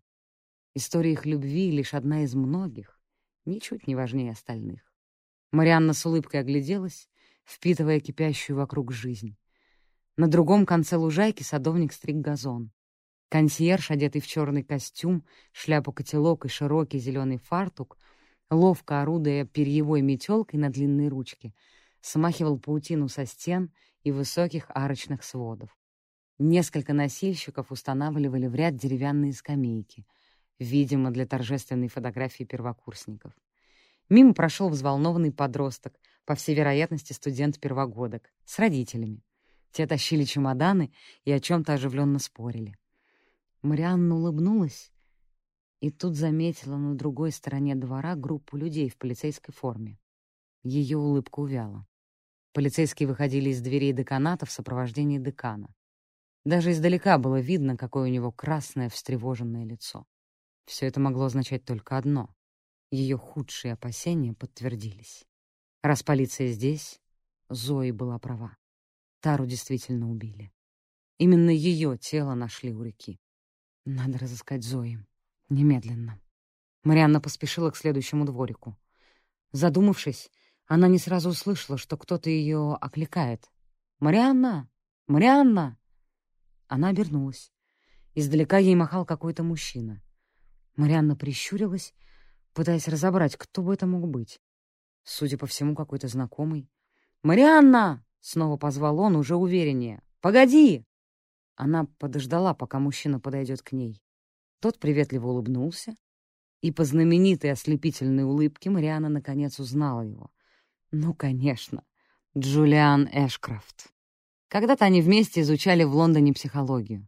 Марианна уже много лет его не видела, разве что по телевизору. Джулиан часто мелькал в новостных передачах и документально-криминальных фильмах. Он специализировался в юридической психологии и даже написал книгу о серийных убийцах Великобритании и их матерях.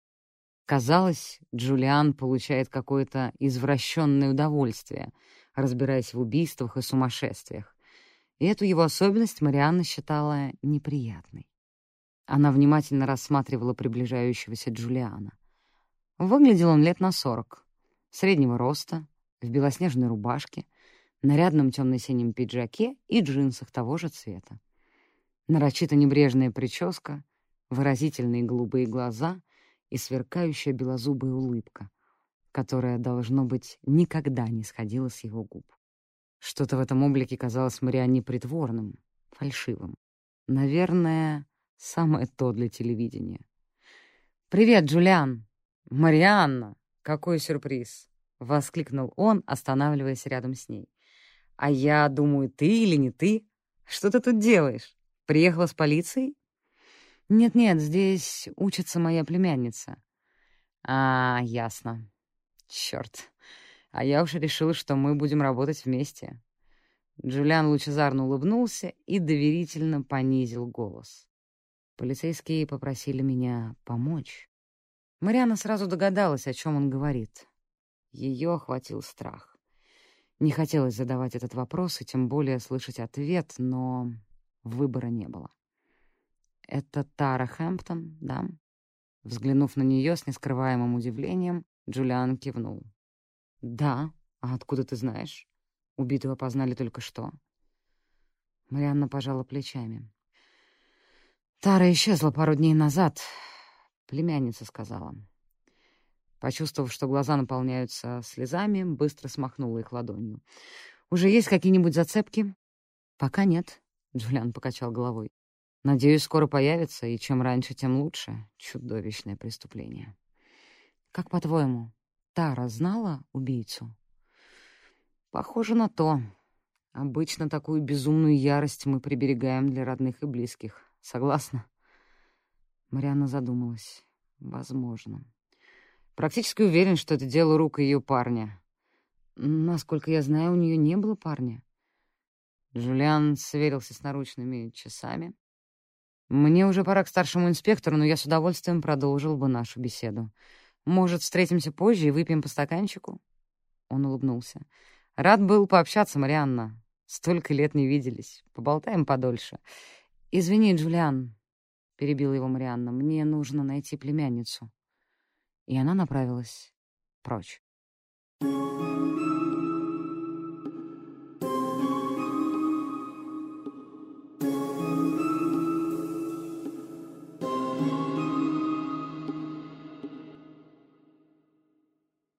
Глава 13.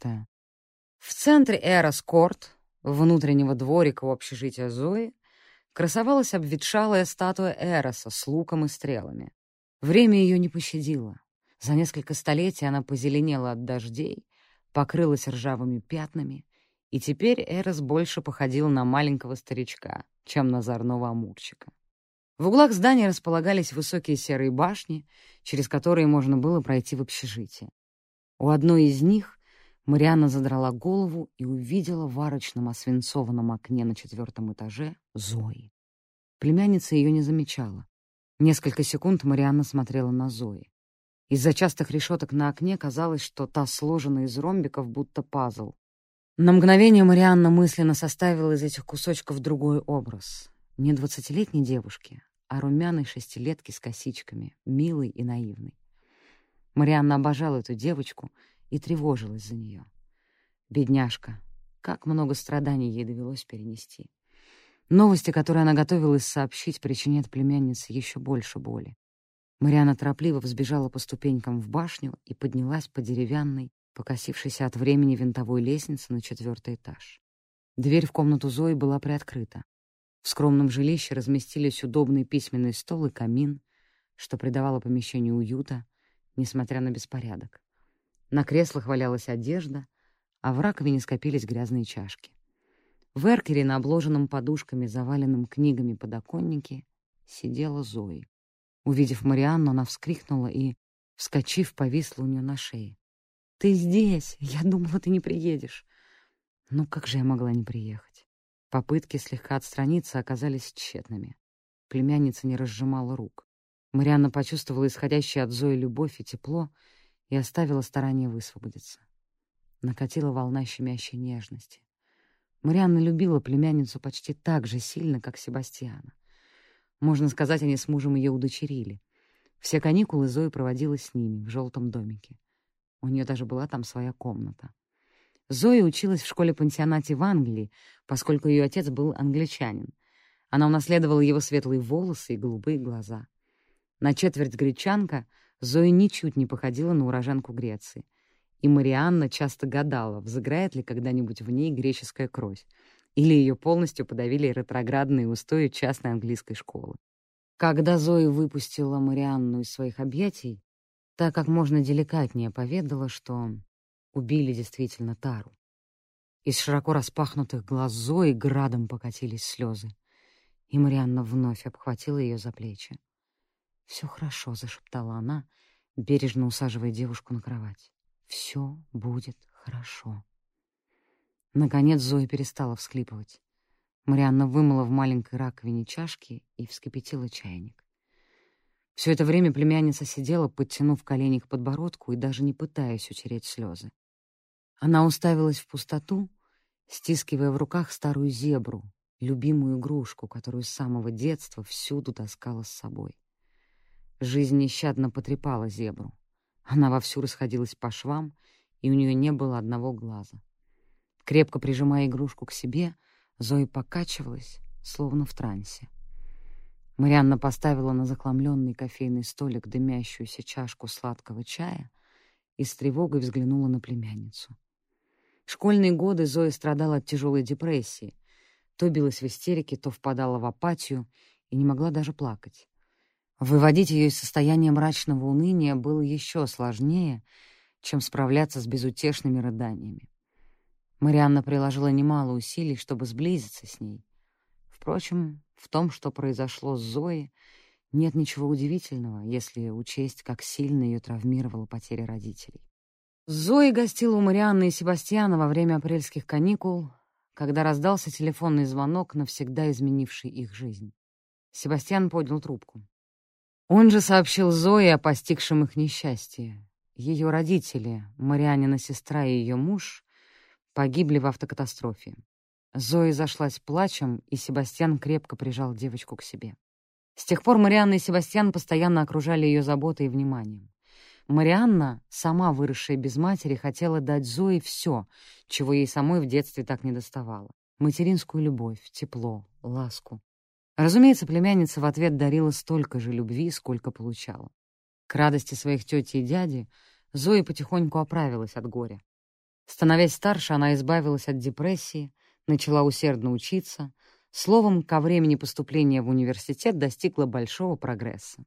Тем не менее, Марианну и Себастьяна очень беспокоило, как у Зои сложатся отношения с однокурсниками, поэтому, когда она подружилась с Старой, вздохнули с облегчением.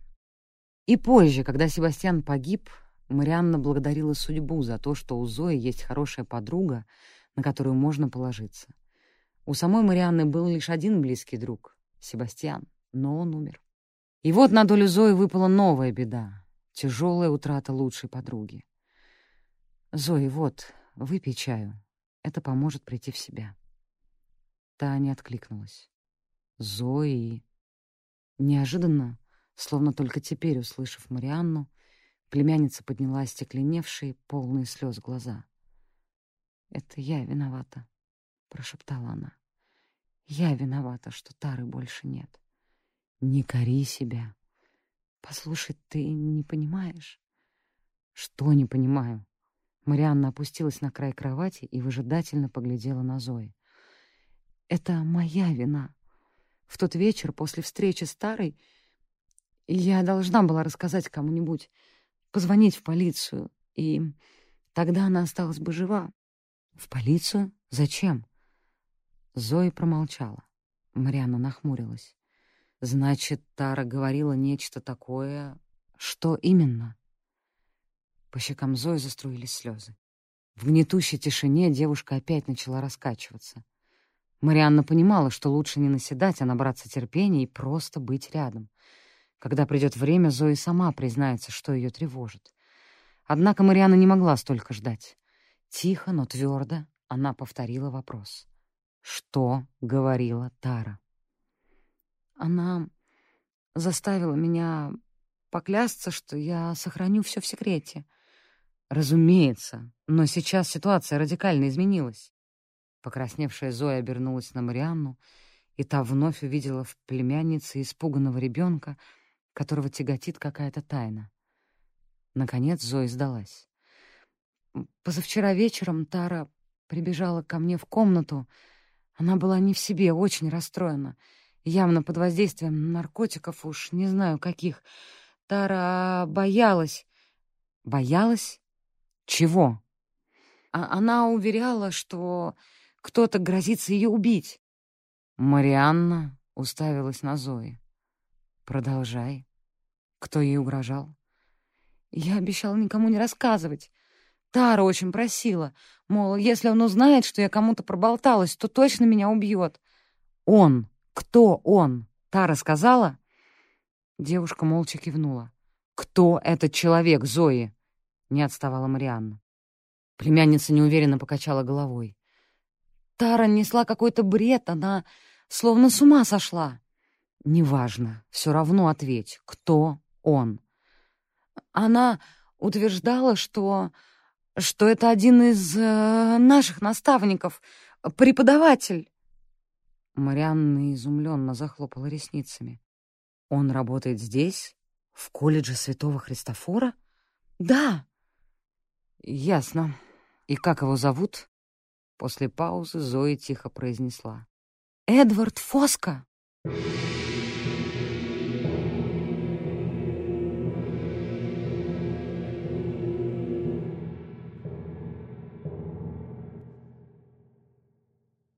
Глава 14. Часом позже Зоя пересказывала ту же историю старшему детективу-инспектору Сангха. Тот занял просторный кабинет декана с видом на мейн-корт. У одной из стен стоял резной книжный шкаф красного дерева, в котором теснились книги в кожаных переплетах. На других стенах висели портреты предыдущих деканов. Чудилось, будто они с нескрываемым подозрением следят за полицейскими. Старший инспектор Сангха, сидящий за широким столом, достал флягу и налил себе чаю. Он выглядел лет на пятьдесят, и в его коротко подстриженной темной бородке серебрилась седина. Детектив был одет в серый пиджак с галстуком и, как истинный сикх, носил на голове привлекающий внимание синий тюрбан. Сикхи — этноконфессиональная группа, проживающая преимущественно в Индии. Последователи сикхизма. В инспекторе чувствовалась некая внутренняя сила и привычка командовать, но вместе с тем беспокойный характер и чрезмерная подвижность. Сангха непрерывно постукивал ногой по полу и барабанил пальцами по столу. Марианна отметила, что он излишне раздражителен, слушает Зои в полухо и не придает ее словам должного значения. «Не воспринимает ее всерьез», — решила Марианна. Но она ошибалась. Сангха отнесся к рассказу Зои с максимальным вниманием. Оставив чай, он смерил девушку пытливым взглядом пронзительных темных глаз. «И что же? Вы поверили Таре?» «Не знаю. Она была не в себе, находилась под кайфом. С другой стороны, она была под кайфом все время, так что... Зоя пожала плечами и на секунду задумалась. «Понимаете, все это так странно». Тара объяснила, почему профессор Фоска хотел ее убить. Она сказала, что спит с ним.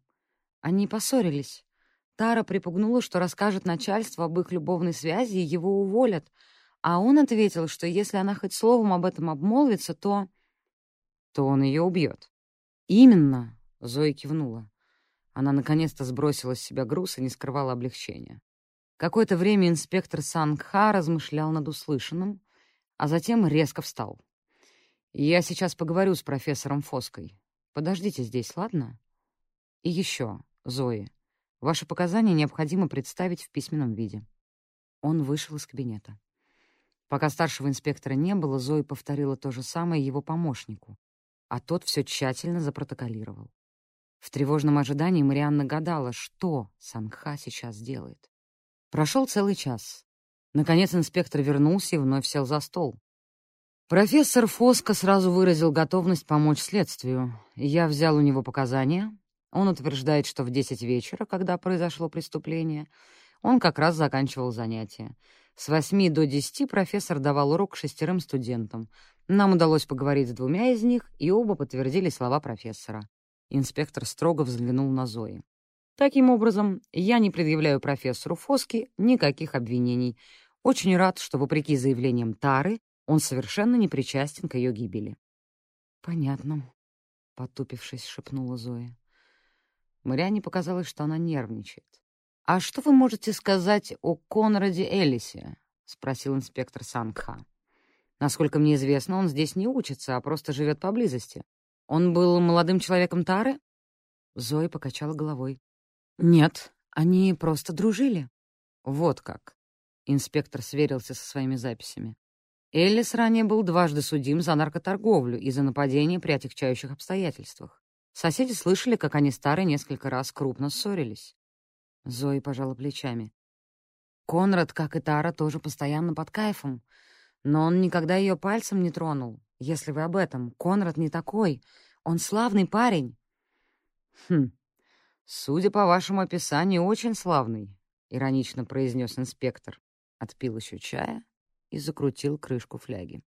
«Дело закрыто», — подумала Марианна и, возмущенная его отношением к Зое, заявила. «А я считаю, что вам стоит прислушаться к ней». «Простите?» Инспектор Санха удивленно воззрился на Марианну. «Напомните, вы у нас кто?» «Я тетя Зои и ее опекун, и, если понадобится, адвокат». Похоже, инспектора слегка позабавила ее тирада — Насколько я могу судить, вашей племяннице не нужен адвокат. Она сама прекрасно справляется с этой ролью. Уверяю вас, Зои с детства отлично разбирается в людях. Если она утверждает, что Конрад невиновен, значит, скорее всего, так и есть. Улыбка инспектора увяла. «Если вы не возражаете, я составлю о Конраде Элисе собственное мнение во время допроса. Давайте сразу условимся. Я при исполнении и сам принимаю решение. Не люблю, когда мне указывают, что делать. Я не указываю. И не дают договорить. Поэтому настоятельно советую вам больше не испытывать мое терпение. Не надо мне мешать и тормозить ход следствия, ясно?» Марианна хотела было возразить, но сдержалась и, вымучив улыбку, кивнула. «Ясно».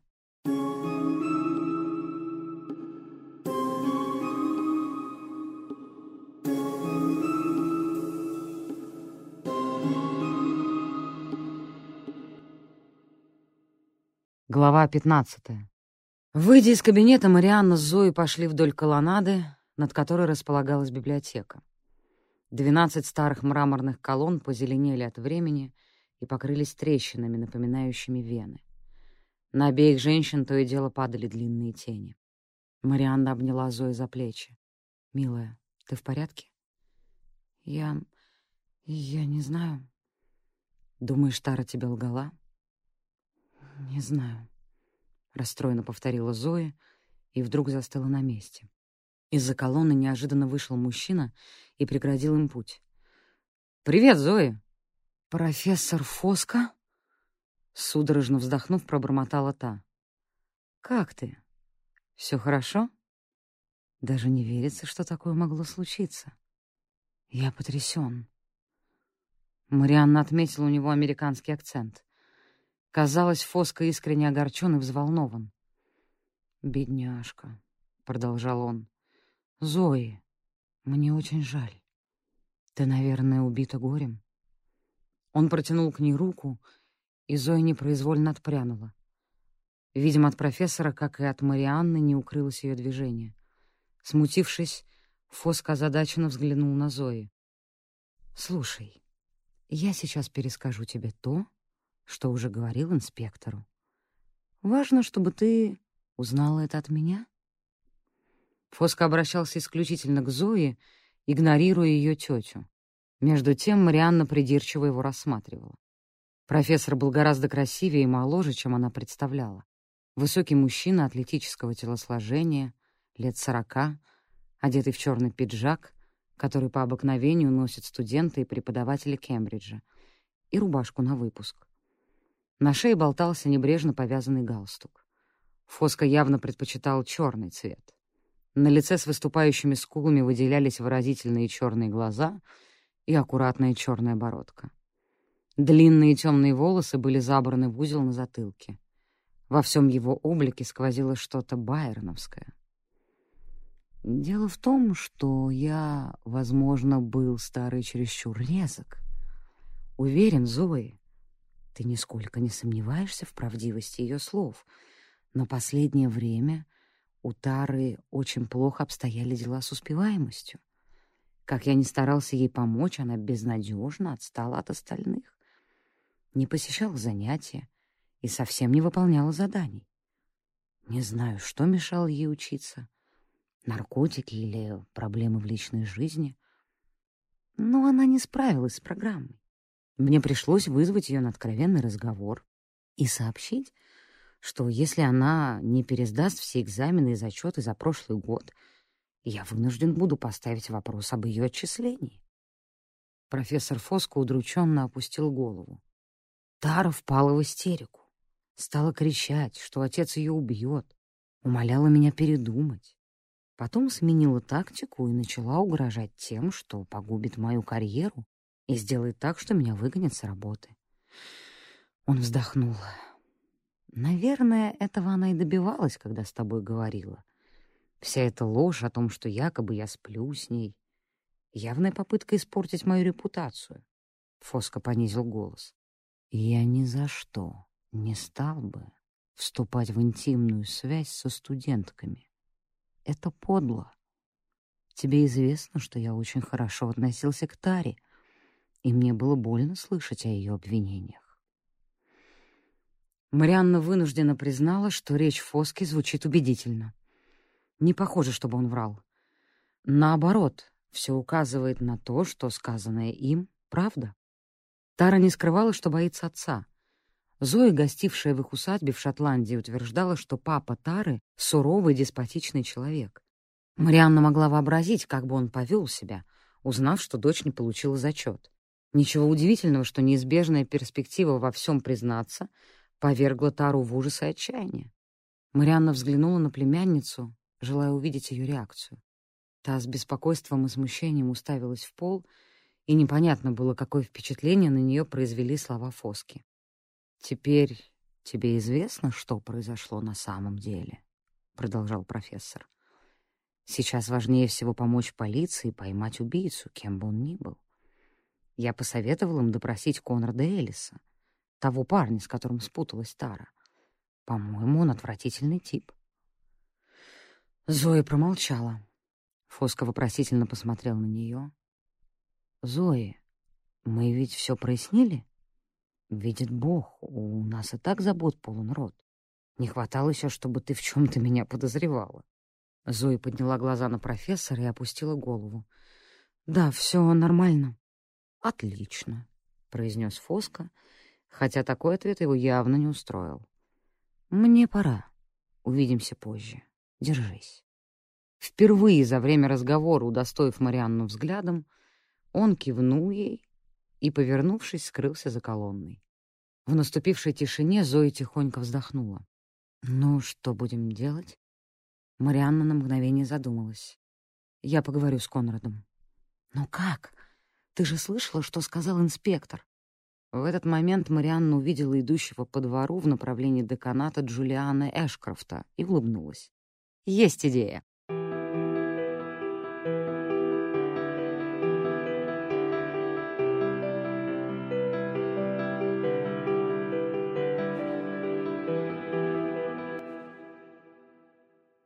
Глава 16.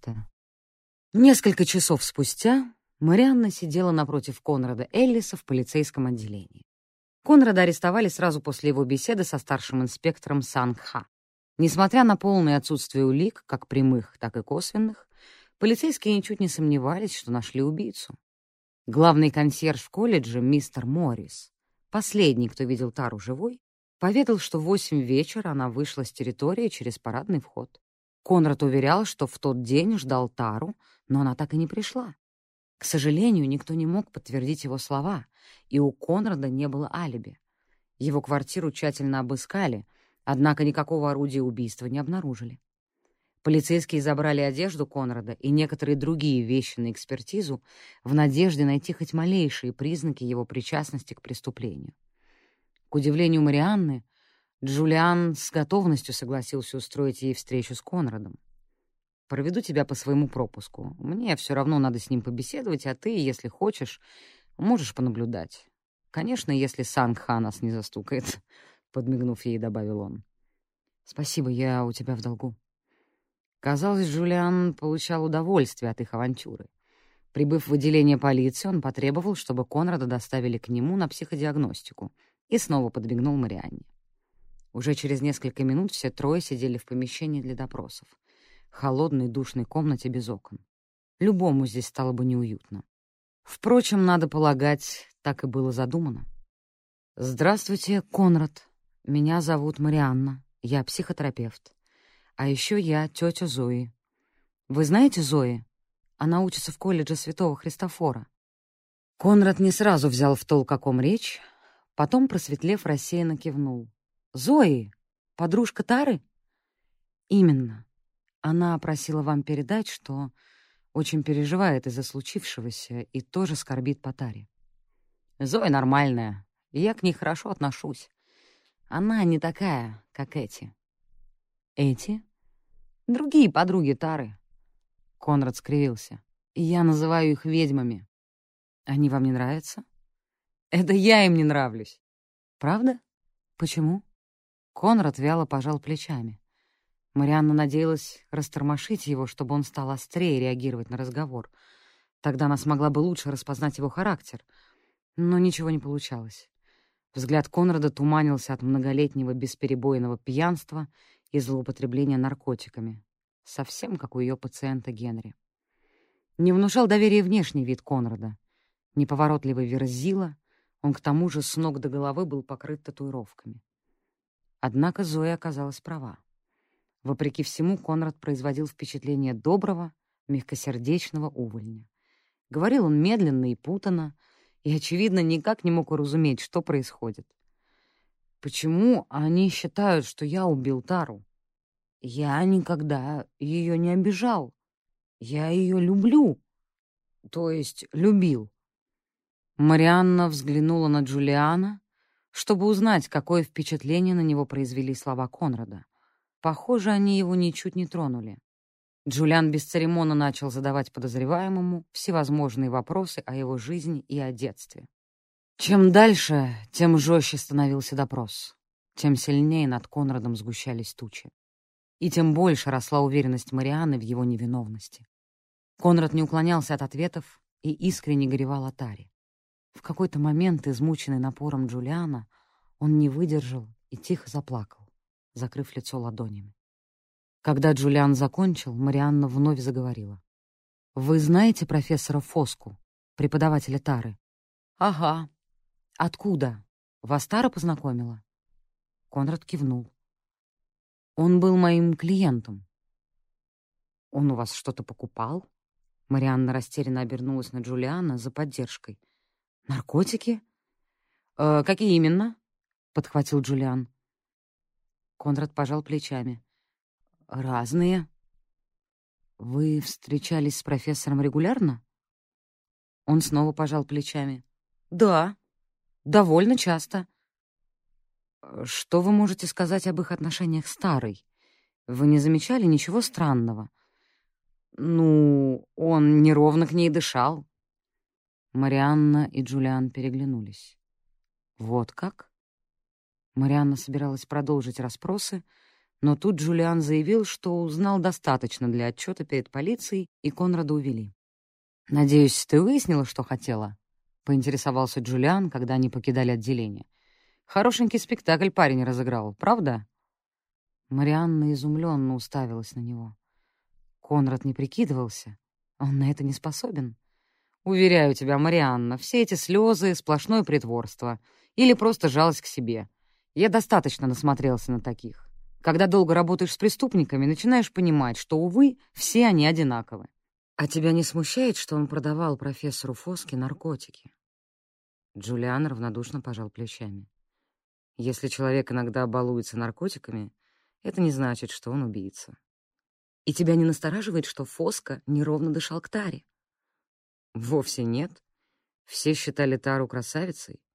Ты же знал ее лично? Зачем только она встречалась с этим придурком?»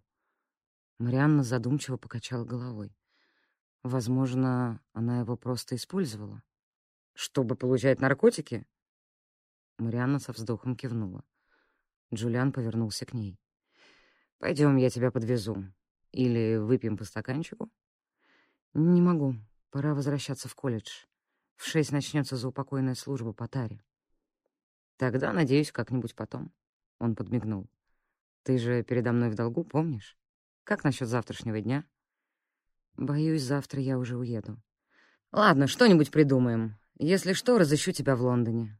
Джулиан засмеялся, но его взгляд оставался жестким и недобрым. Марианне стало не по себе. Она испытала огромное облегчение, когда, вернувшись в колледж Святого Христофора, наконец улизнула от Джулиана.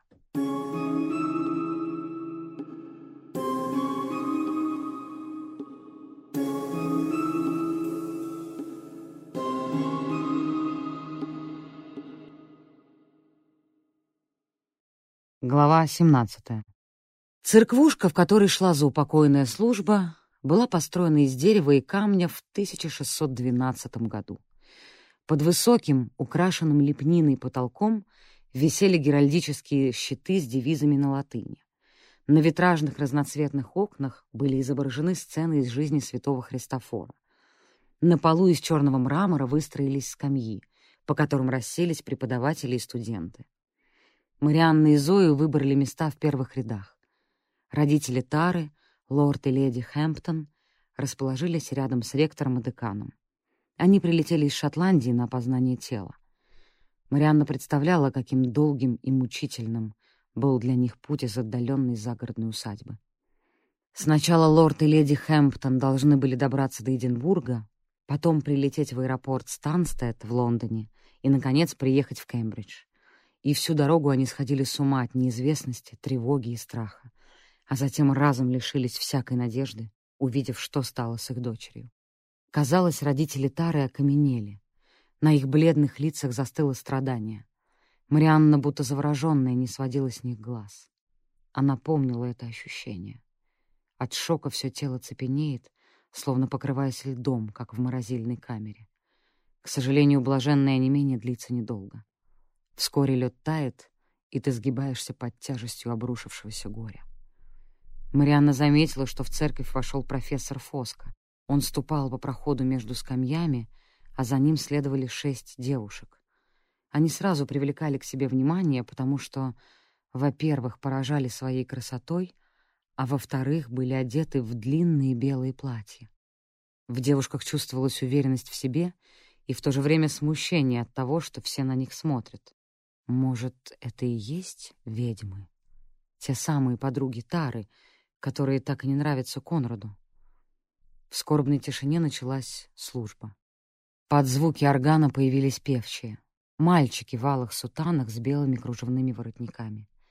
Они запели гимн на латыни, и их ангельские голоса заполнили полутемную, освещенную свечами церковь.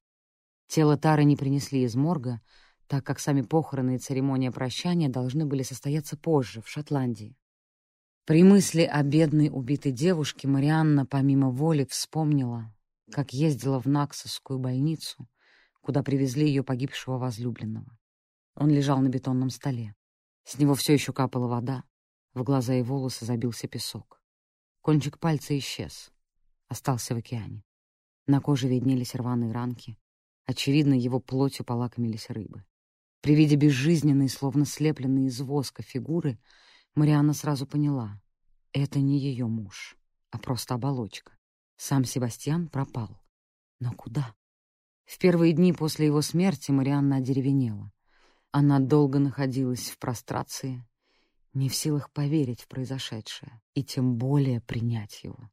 Неужели она больше никогда не увидит Себастьяна, не услышит его голос, не ощутит его прикосновение? Она непрестанно задавалась вопросом, где же он? Куда он делся? Постепенно случившееся начало доходить до Марианны, и она забилась в запоздалых рыданиях. Слезы не переставая текли из глаз, словно где-то внутри нее прорвало плотину. Этот водопад смывал прошлое Марианны и ее саму. А потом вскипела злость. Неукротимый гнев, слепая ярость, способная сжечь дотла любого, кто находится рядом. Впервые ей хотелось наброситься на кого-то и ударить, причинить кому-нибудь физическую боль, прежде всего себе самой. Разумеется, в произошедшем она винила себя. Сама настояла на поездке. Если б муж остался в Англии, как хотел, он был бы жив. Себастьяна она тоже считала виноватым. Как он отважился на это безрассудство, плавать в бушующем море? Как посмел безответственно отнестись и к собственной жизни, и к жизни жены? В дневное время Марианне было плохо. Ночью еще хуже. Сначала удавалось ненадолго забыться с помощью снотворного и алкоголя, хотя и во сне ее неотступно преследовали кошмары. Тонущие корабли, железнодорожные аварии, наводнения и прочие катастрофы. Марианне часто снилось, что она шагает среди бесконечных арктических снегов. Несмотря на метели ледяной ветер, с трудом пробирается вперед, ищет Себастьяна и не находит. А потом снотворное перестало действовать. Марианна часами лежала в темноте, наедине со своим горем, тоскуя по Себастьяну. У нее не осталось ничего, кроме воспоминаний об их днях и ночах, о летних и зимних месяцах, проведенных вместе. Наконец, начиная сходить с ума от бессонницы и отчаяния, она обратилась к врачу. Было очевидно, что Марианна злоупотребляет лекарствами, поэтому доктор Бек не стал прописывать ей препараты, а порекомендовал сменить обстановку. «Вы обеспечены, детей у вас нет», — прямолинейно заявил он. «Почему бы вам не съездить за границу? Отправьтесь в путешествие, посмотрите мир. Поскольку в прошлый раз аналогичный совет доктора привел к гибели Себастьяна, Марианна не стала ему следовать, а вместо этого замкнулась в себе и своих мыслях. Она закрывала глаза и представляла пожелтевшие колонны на фоне голубого неба, обломки древнего храма на острове Наксос. Вспомнила, как молилась Деве об их с мужем счастье и любви. Не было ли это ошибкой? Вдруг богиня сочла ее слова за оскорбление? Или, может, ей сразу понравился этот красивый мужчина? Она приревновала его к Марианне и унесла в подземный мир, похитила так же, как саму Персефону когда-то похитила Аид. Отчего-то было легче винить в гибели Себастьяна злые силы, сиюминутную прихоть капризной богини. Мысль о том, что все произошло случайно, что смерть Себастьяна не имела смысла и ничего не значила, была невыносима. Все, оборвала себя Марианна. «Не могу больше». Она смахнула рукой выступившие от жалости к себе слезы. Не хватало только расплакаться прямо здесь, в церкви. Скорее отсюда, скорее на воздух. «Пойду подышу», — прошептала она Зои. Так кивнула и ободряюще сжала ее ладонь. Марианна поднялась и поспешила к выходу. Выбравшись из тускло освещенной, набитой посетителями церкви в пустынный двор, она сразу почувствовала облегчение. В Мейнкорт было тихо, спокойно и безлюдно. вечерний сумрак слегка разгоняли редкие фонари, окруженные золотистым ореолом. Вокруг колледжа сгущался поднимавшийся от реки туман. Марианна вытерла мокрые глаза и задрала голову. В небе ярко сияли звезды. Миллиарды мерцающих алмазов в темной бесконечности. Должно быть, он сейчас там. «Себастьян!» — прошептала Марианна. «Где ты?» Она застыла, всматриваясь в небо, вслушиваясь в тишину, ожидая, что любимый пошлет ей знак. Падающую звезду или заслоняющее луну облако, или что-нибудь. Но ничего не произошло. Марианну по-прежнему окутывали темнота и безмолвие.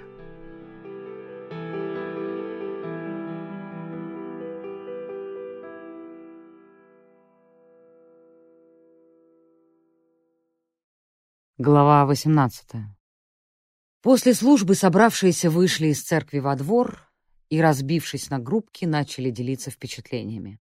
Отведя племянницу в сторонку, Марианна поведала ей о своей встрече с Конрадом и о том, что полностью разделяет ее мнение о нем. «Вот видишь», — обрадовалась Зои, — «Конрад невиновен. Он не убивал Тару. Ему надо помочь». «Не представляю, как», — призналась Марианна. «Ну, хоть как-нибудь. Я уверена, у Тары был кто-то еще, кроме Конрада. Она несколько раз на это намекала. Может, в ее телефоне сохранилась какая-то информация или в ноутбуке. Давай проберемся в ее комнату». «Зои, так нельзя», — прервала ее Марианна. «Почему? Этим должна заниматься полиция. Ты же слышала, что сказал инспектор? Зачем им еще что-то расследовать? Они уже назначили виноватого. Мы просто обязаны вмешаться. Она глубоко вздохнула. «Эх, был бы с нами Себастьян, он бы знал, что делать». Марианна уловила в ее голосе укор. «Да, жаль, что его нет». Она помолчала. «Я тут подумала, может, погостишь несколько дней у меня в Лондоне?» Едва фраза сорвалась с ее губ, Марианна спохватилась, что зря это сказала. Зоя пораженно уставилась на нее. «Что?» «Возможно, если отвлечься, тебе станет легче?» Я не могу просто взять и сбежать. Этим делу не поможешь. Разве так поступил бы Себастьян? Нет, — с внезапным раздражением признала Марианна. Но я не Себастьян. Конечно. Какой из тебя Себастьян? Также раздраженно парировала Зои. Он бы обязательно остался. Марианна не ответила. С тех пор, как Зои позвонила по телефону, ее не переставали терзать неясные опасения — и Марианна, наконец, решилась их высказать. «Зои, а ты точно ничего от меня не скрываешь?» «Ты о чем? «Ну, не знаю. Обо всем? О Таре. Не могу отделаться от ощущения, что ты чего-то не договариваешь». Зоя, не глядя на Марианну, покачала головой. «Ничего я не скрываю». Ее слова прозвучали неубедительно. Марианна встревожилась. «Зои, ты мне доверяешь? Конечно, что за вопрос? Я же вижу. Ты о чем-то умалчиваешь. Я чувствую. Расскажи, пожалуйста. Поколебавшись, Зои сдалась. Ну, в общем... Вдруг ее взгляд упал на что-то у Марианны за спиной, и на лице Зои промелькнул страх. Она быстро потупилась и пробормотала. «Тебе показалось, честно». Марианна обернулась и увидела у дверей церкви профессора Фоску с его свитой. Девушка и профессор о чем-то шептались. Фоска зажег сигарету и внезапно заметил Марианну. Секунду они молча смотрели друг на друга сквозь завесу сигаретного дыма. Затем профессор приветливо улыбнулся и направился к ней. При виде приближавшегося Фоски Зоя судорожно вздохнула.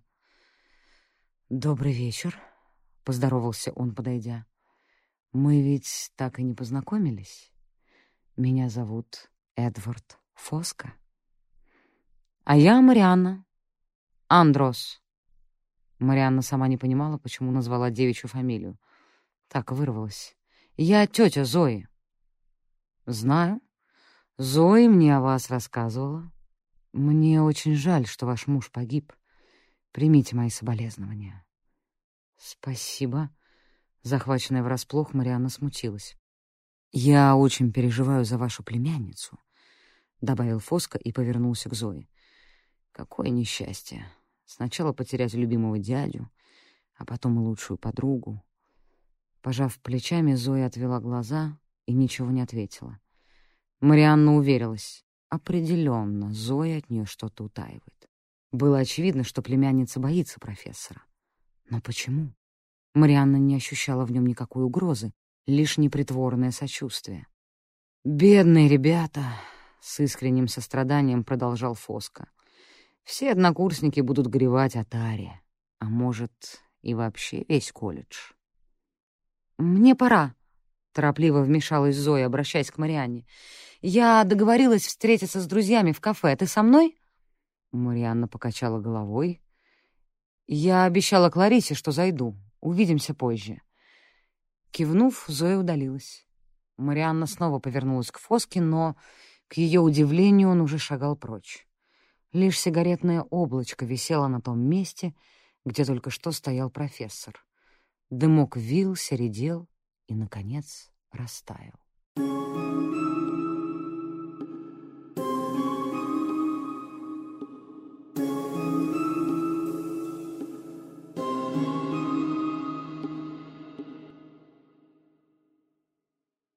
Глава девятнадцатая. «Расскажите о профессоре Фоске», — попросила Марианна. Клариса, наливавшая янтарный чай из серебряного чайника, удивленно взглянула на нее и протянула изящную фарфоровую чашку на блюдце. «О профессоре Фоске? А зачем тебе?» Марианна решила не вдаваться в подробности. Да так, э, Зоя о нем упоминала. Клариса, сидящая напротив Марианны в выцветшем лаймовом кресле у окна, — пожала плечами. «Я не очень хорошо его знаю. Он работает здесь всего пару лет. Американец, исключительно умен. Писал диссертацию в Гарварде.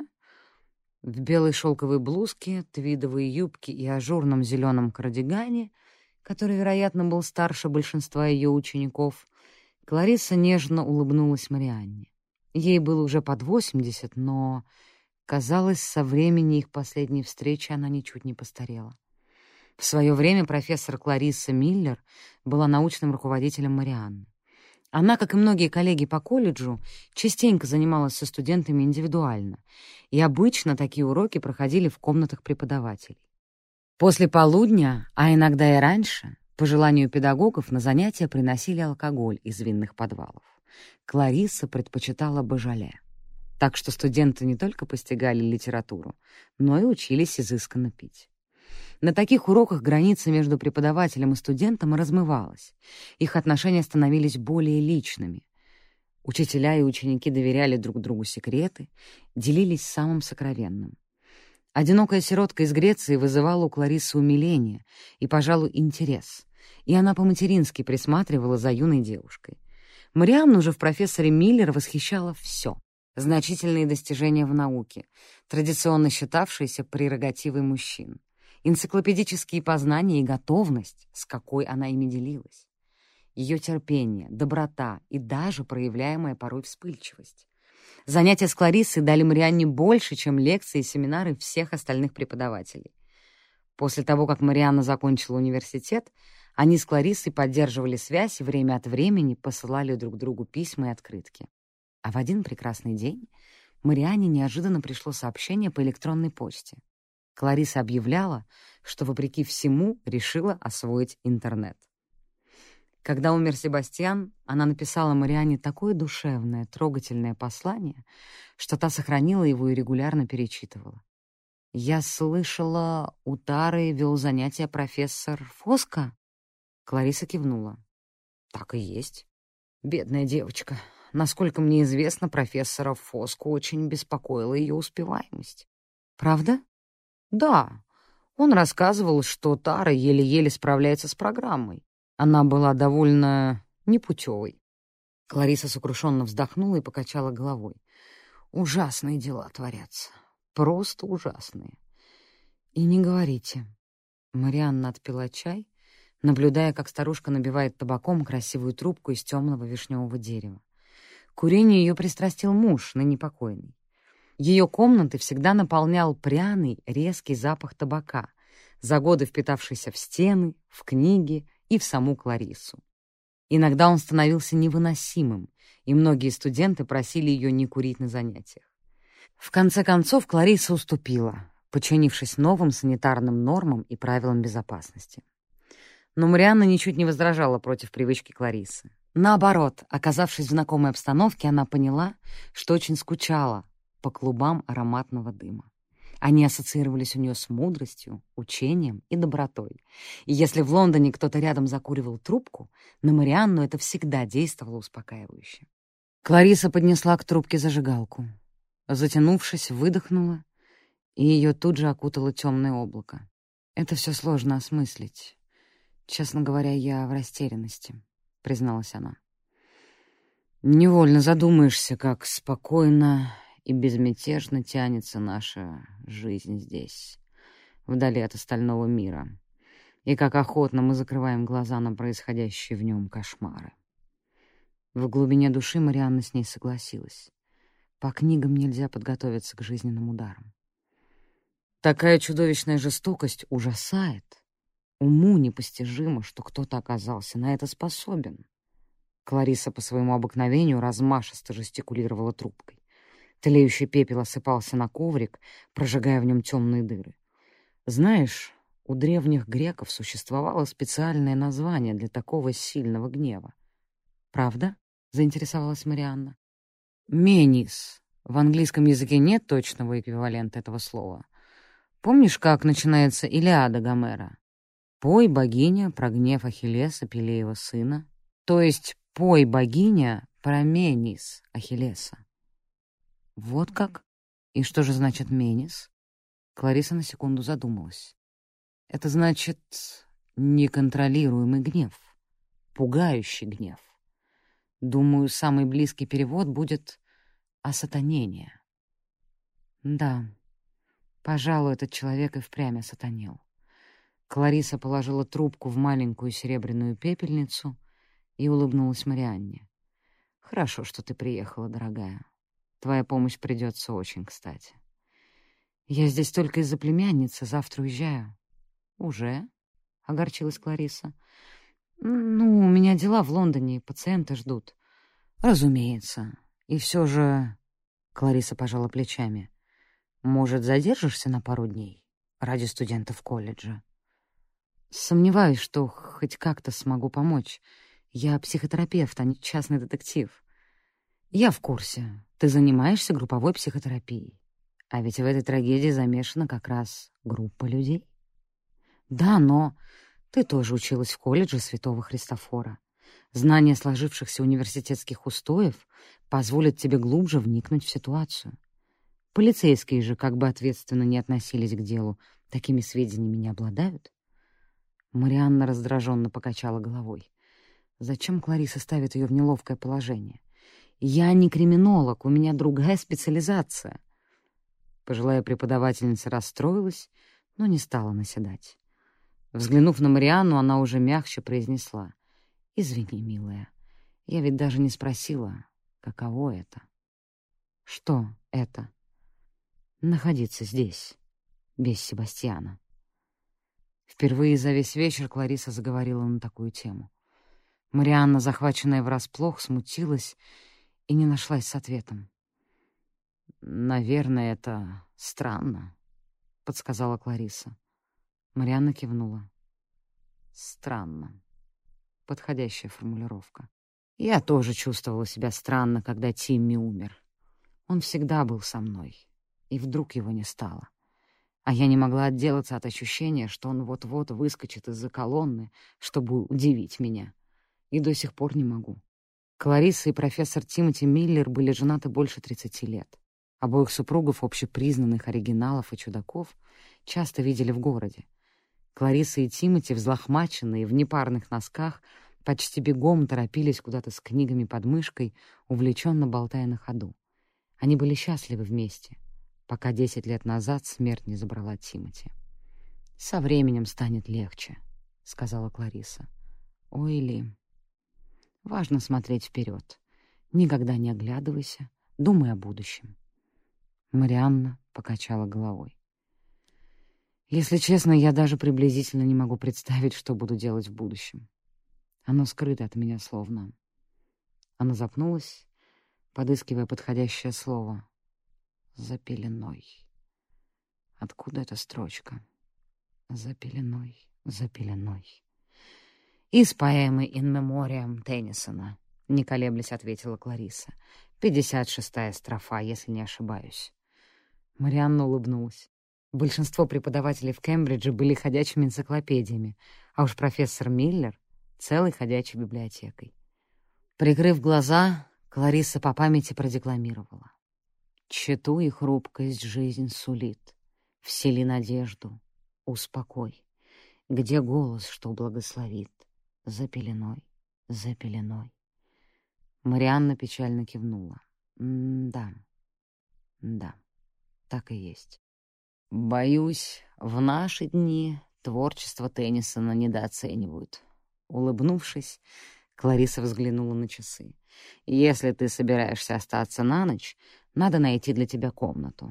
Давай-ка я позвоню консьержу». «Спасибо. Подожди минуту». С трудом поднявшись на ноги, пожилая женщина подошла к книжному шкафу. Водя пальцем по корешкам, она отыскала тонкую книгу и сунула ее Марианне в руки. Держи. После смерти Тимми она служила мне утешением. На черной кожаной обложке были вытеснены потускневшие золотые буквы.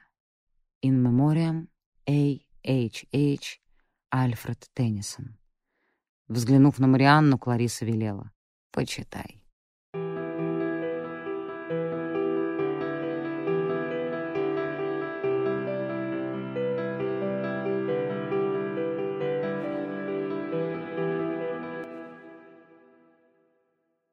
Глава двадцатая. Марианна хорошо помнила мистера Морриса, добродушного старика, известного своим поотечески заботливым отношением к студентам. К ее удивлению, в дежурном помещении Марианну встретил парень лет двадцати или чуть старше. Высокий, крепко сложенный шатен, с мощным подбородком и прилизанными, зачесанными на одну сторону волосами. На нем был темный костюм, сине-зеленый галстук и черная шляпа-котелок. Заметив растерянность Марианны, он улыбнулся. «Вы ожидали увидеть кого-то другого, мисс?» Смутившись, Марианна кивнула. «Вообще-то да. Мистер Моррис — это мой дедушка. Он умер несколько лет назад». «Ох, конечно, простите мои соболезнования.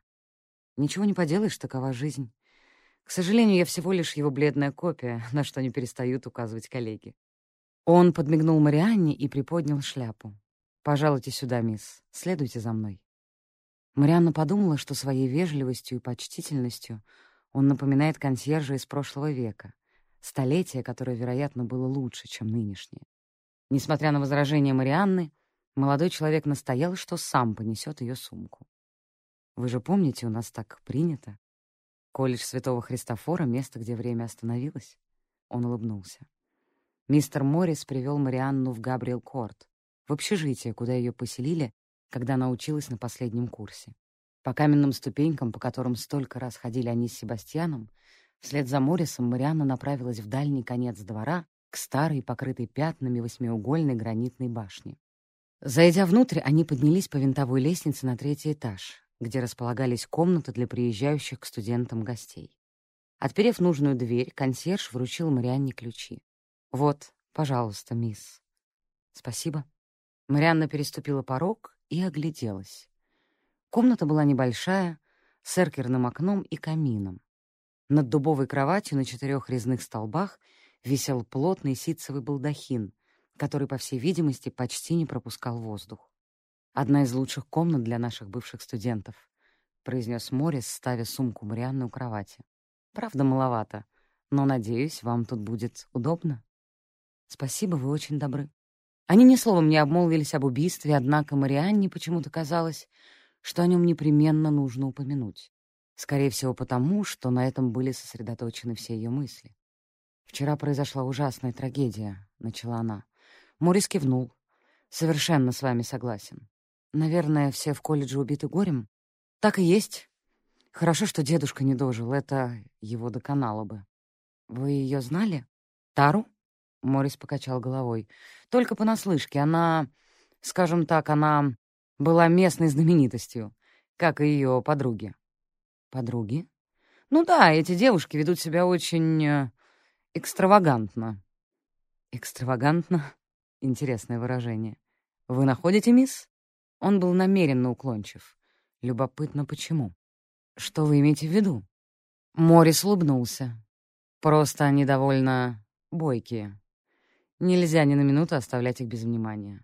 Пару раз они устраивали беспорядки, приходилось их утихомиривать. Ясно. Лицо Мориса было совершенно непроницаемо. Вот бы выяснить, что скрывается за его безупречными манерами и показным дружелюбием. О чем он думает на самом деле. Если хотите что-то узнать о Таре, побеседуйте с горничной. Не прекращая улыбаться, посоветовал молодой человек. Похоже, горничные всегда в курсе всего, что происходит в колледже. От них ничто не ускользнет. «Учту, спасибо. Если вам больше ничего не нужно, мисс, не стану вам мешать. Спокойной ночи».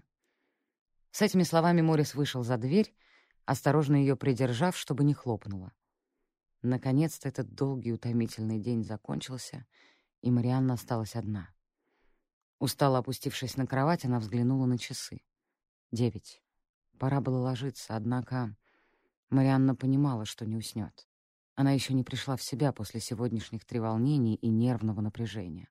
Распаковывая вещи, Марианна наткнулась на книжицу, которую дала Клариса, и, взяв ее в руки, уселась на постель.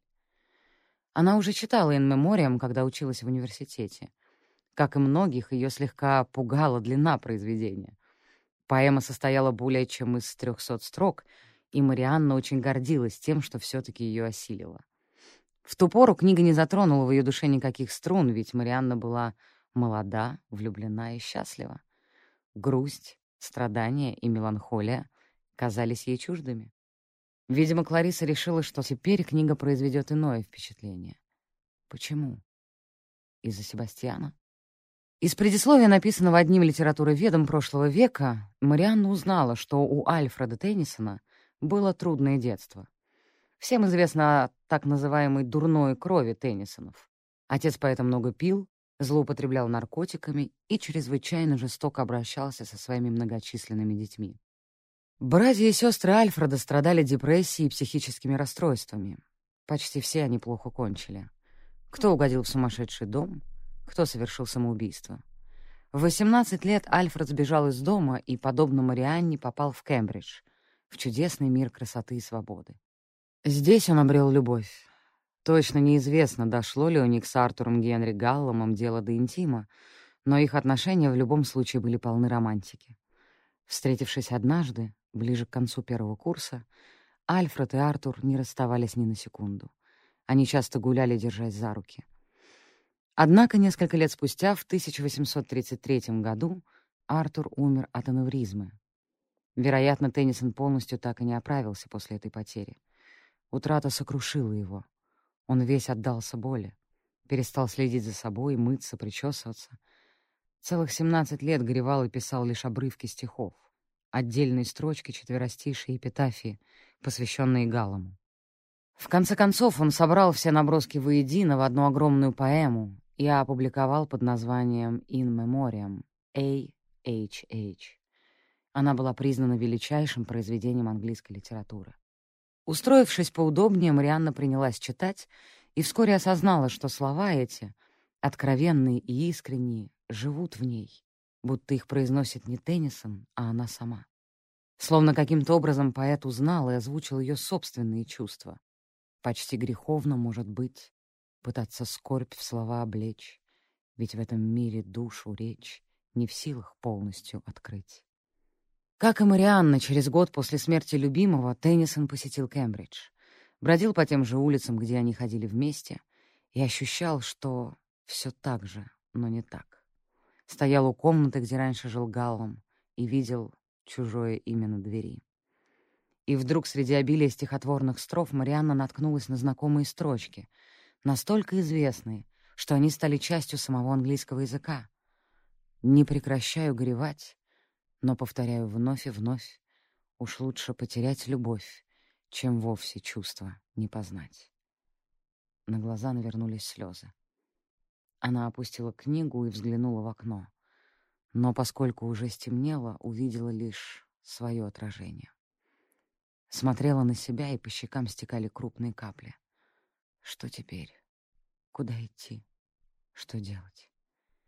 Зои права, она действительно пытается спастись бегством. Но где найти приют? В Лондоне, в осиротевшем доме рядом с Примроуз-Хилл. Да ведь это больше не родной кров, а просто нора, в которую можно забиться. Внезапно вспомнилось, что Зои сказала ей у церквушки. Племянница и здесь не ошиблась. Себастьян действительно хотел бы, чтобы Марианна осталась в Кембридже, чтобы она не отступала и боролась до конца. Так что же? Мысли снова вернулись к профессору Фоске и его речи в мейн-корте.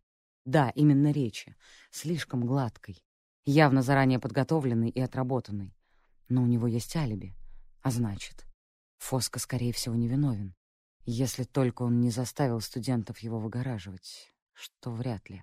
И все же, почему-то картинка не складывалась. Тара утверждала, что Фоска грозился ее убить, и спустя несколько часов ее нашли мертвой. Пожалуй, стоит задержаться на пару дней и выяснить детали отношений Тары и профессора. Ничего, Фоска потерпит. Раз уж полиция им не заинтересовалась, то в память о Таре установить правду должна Марианна. Хотя бы потому, что больше некому.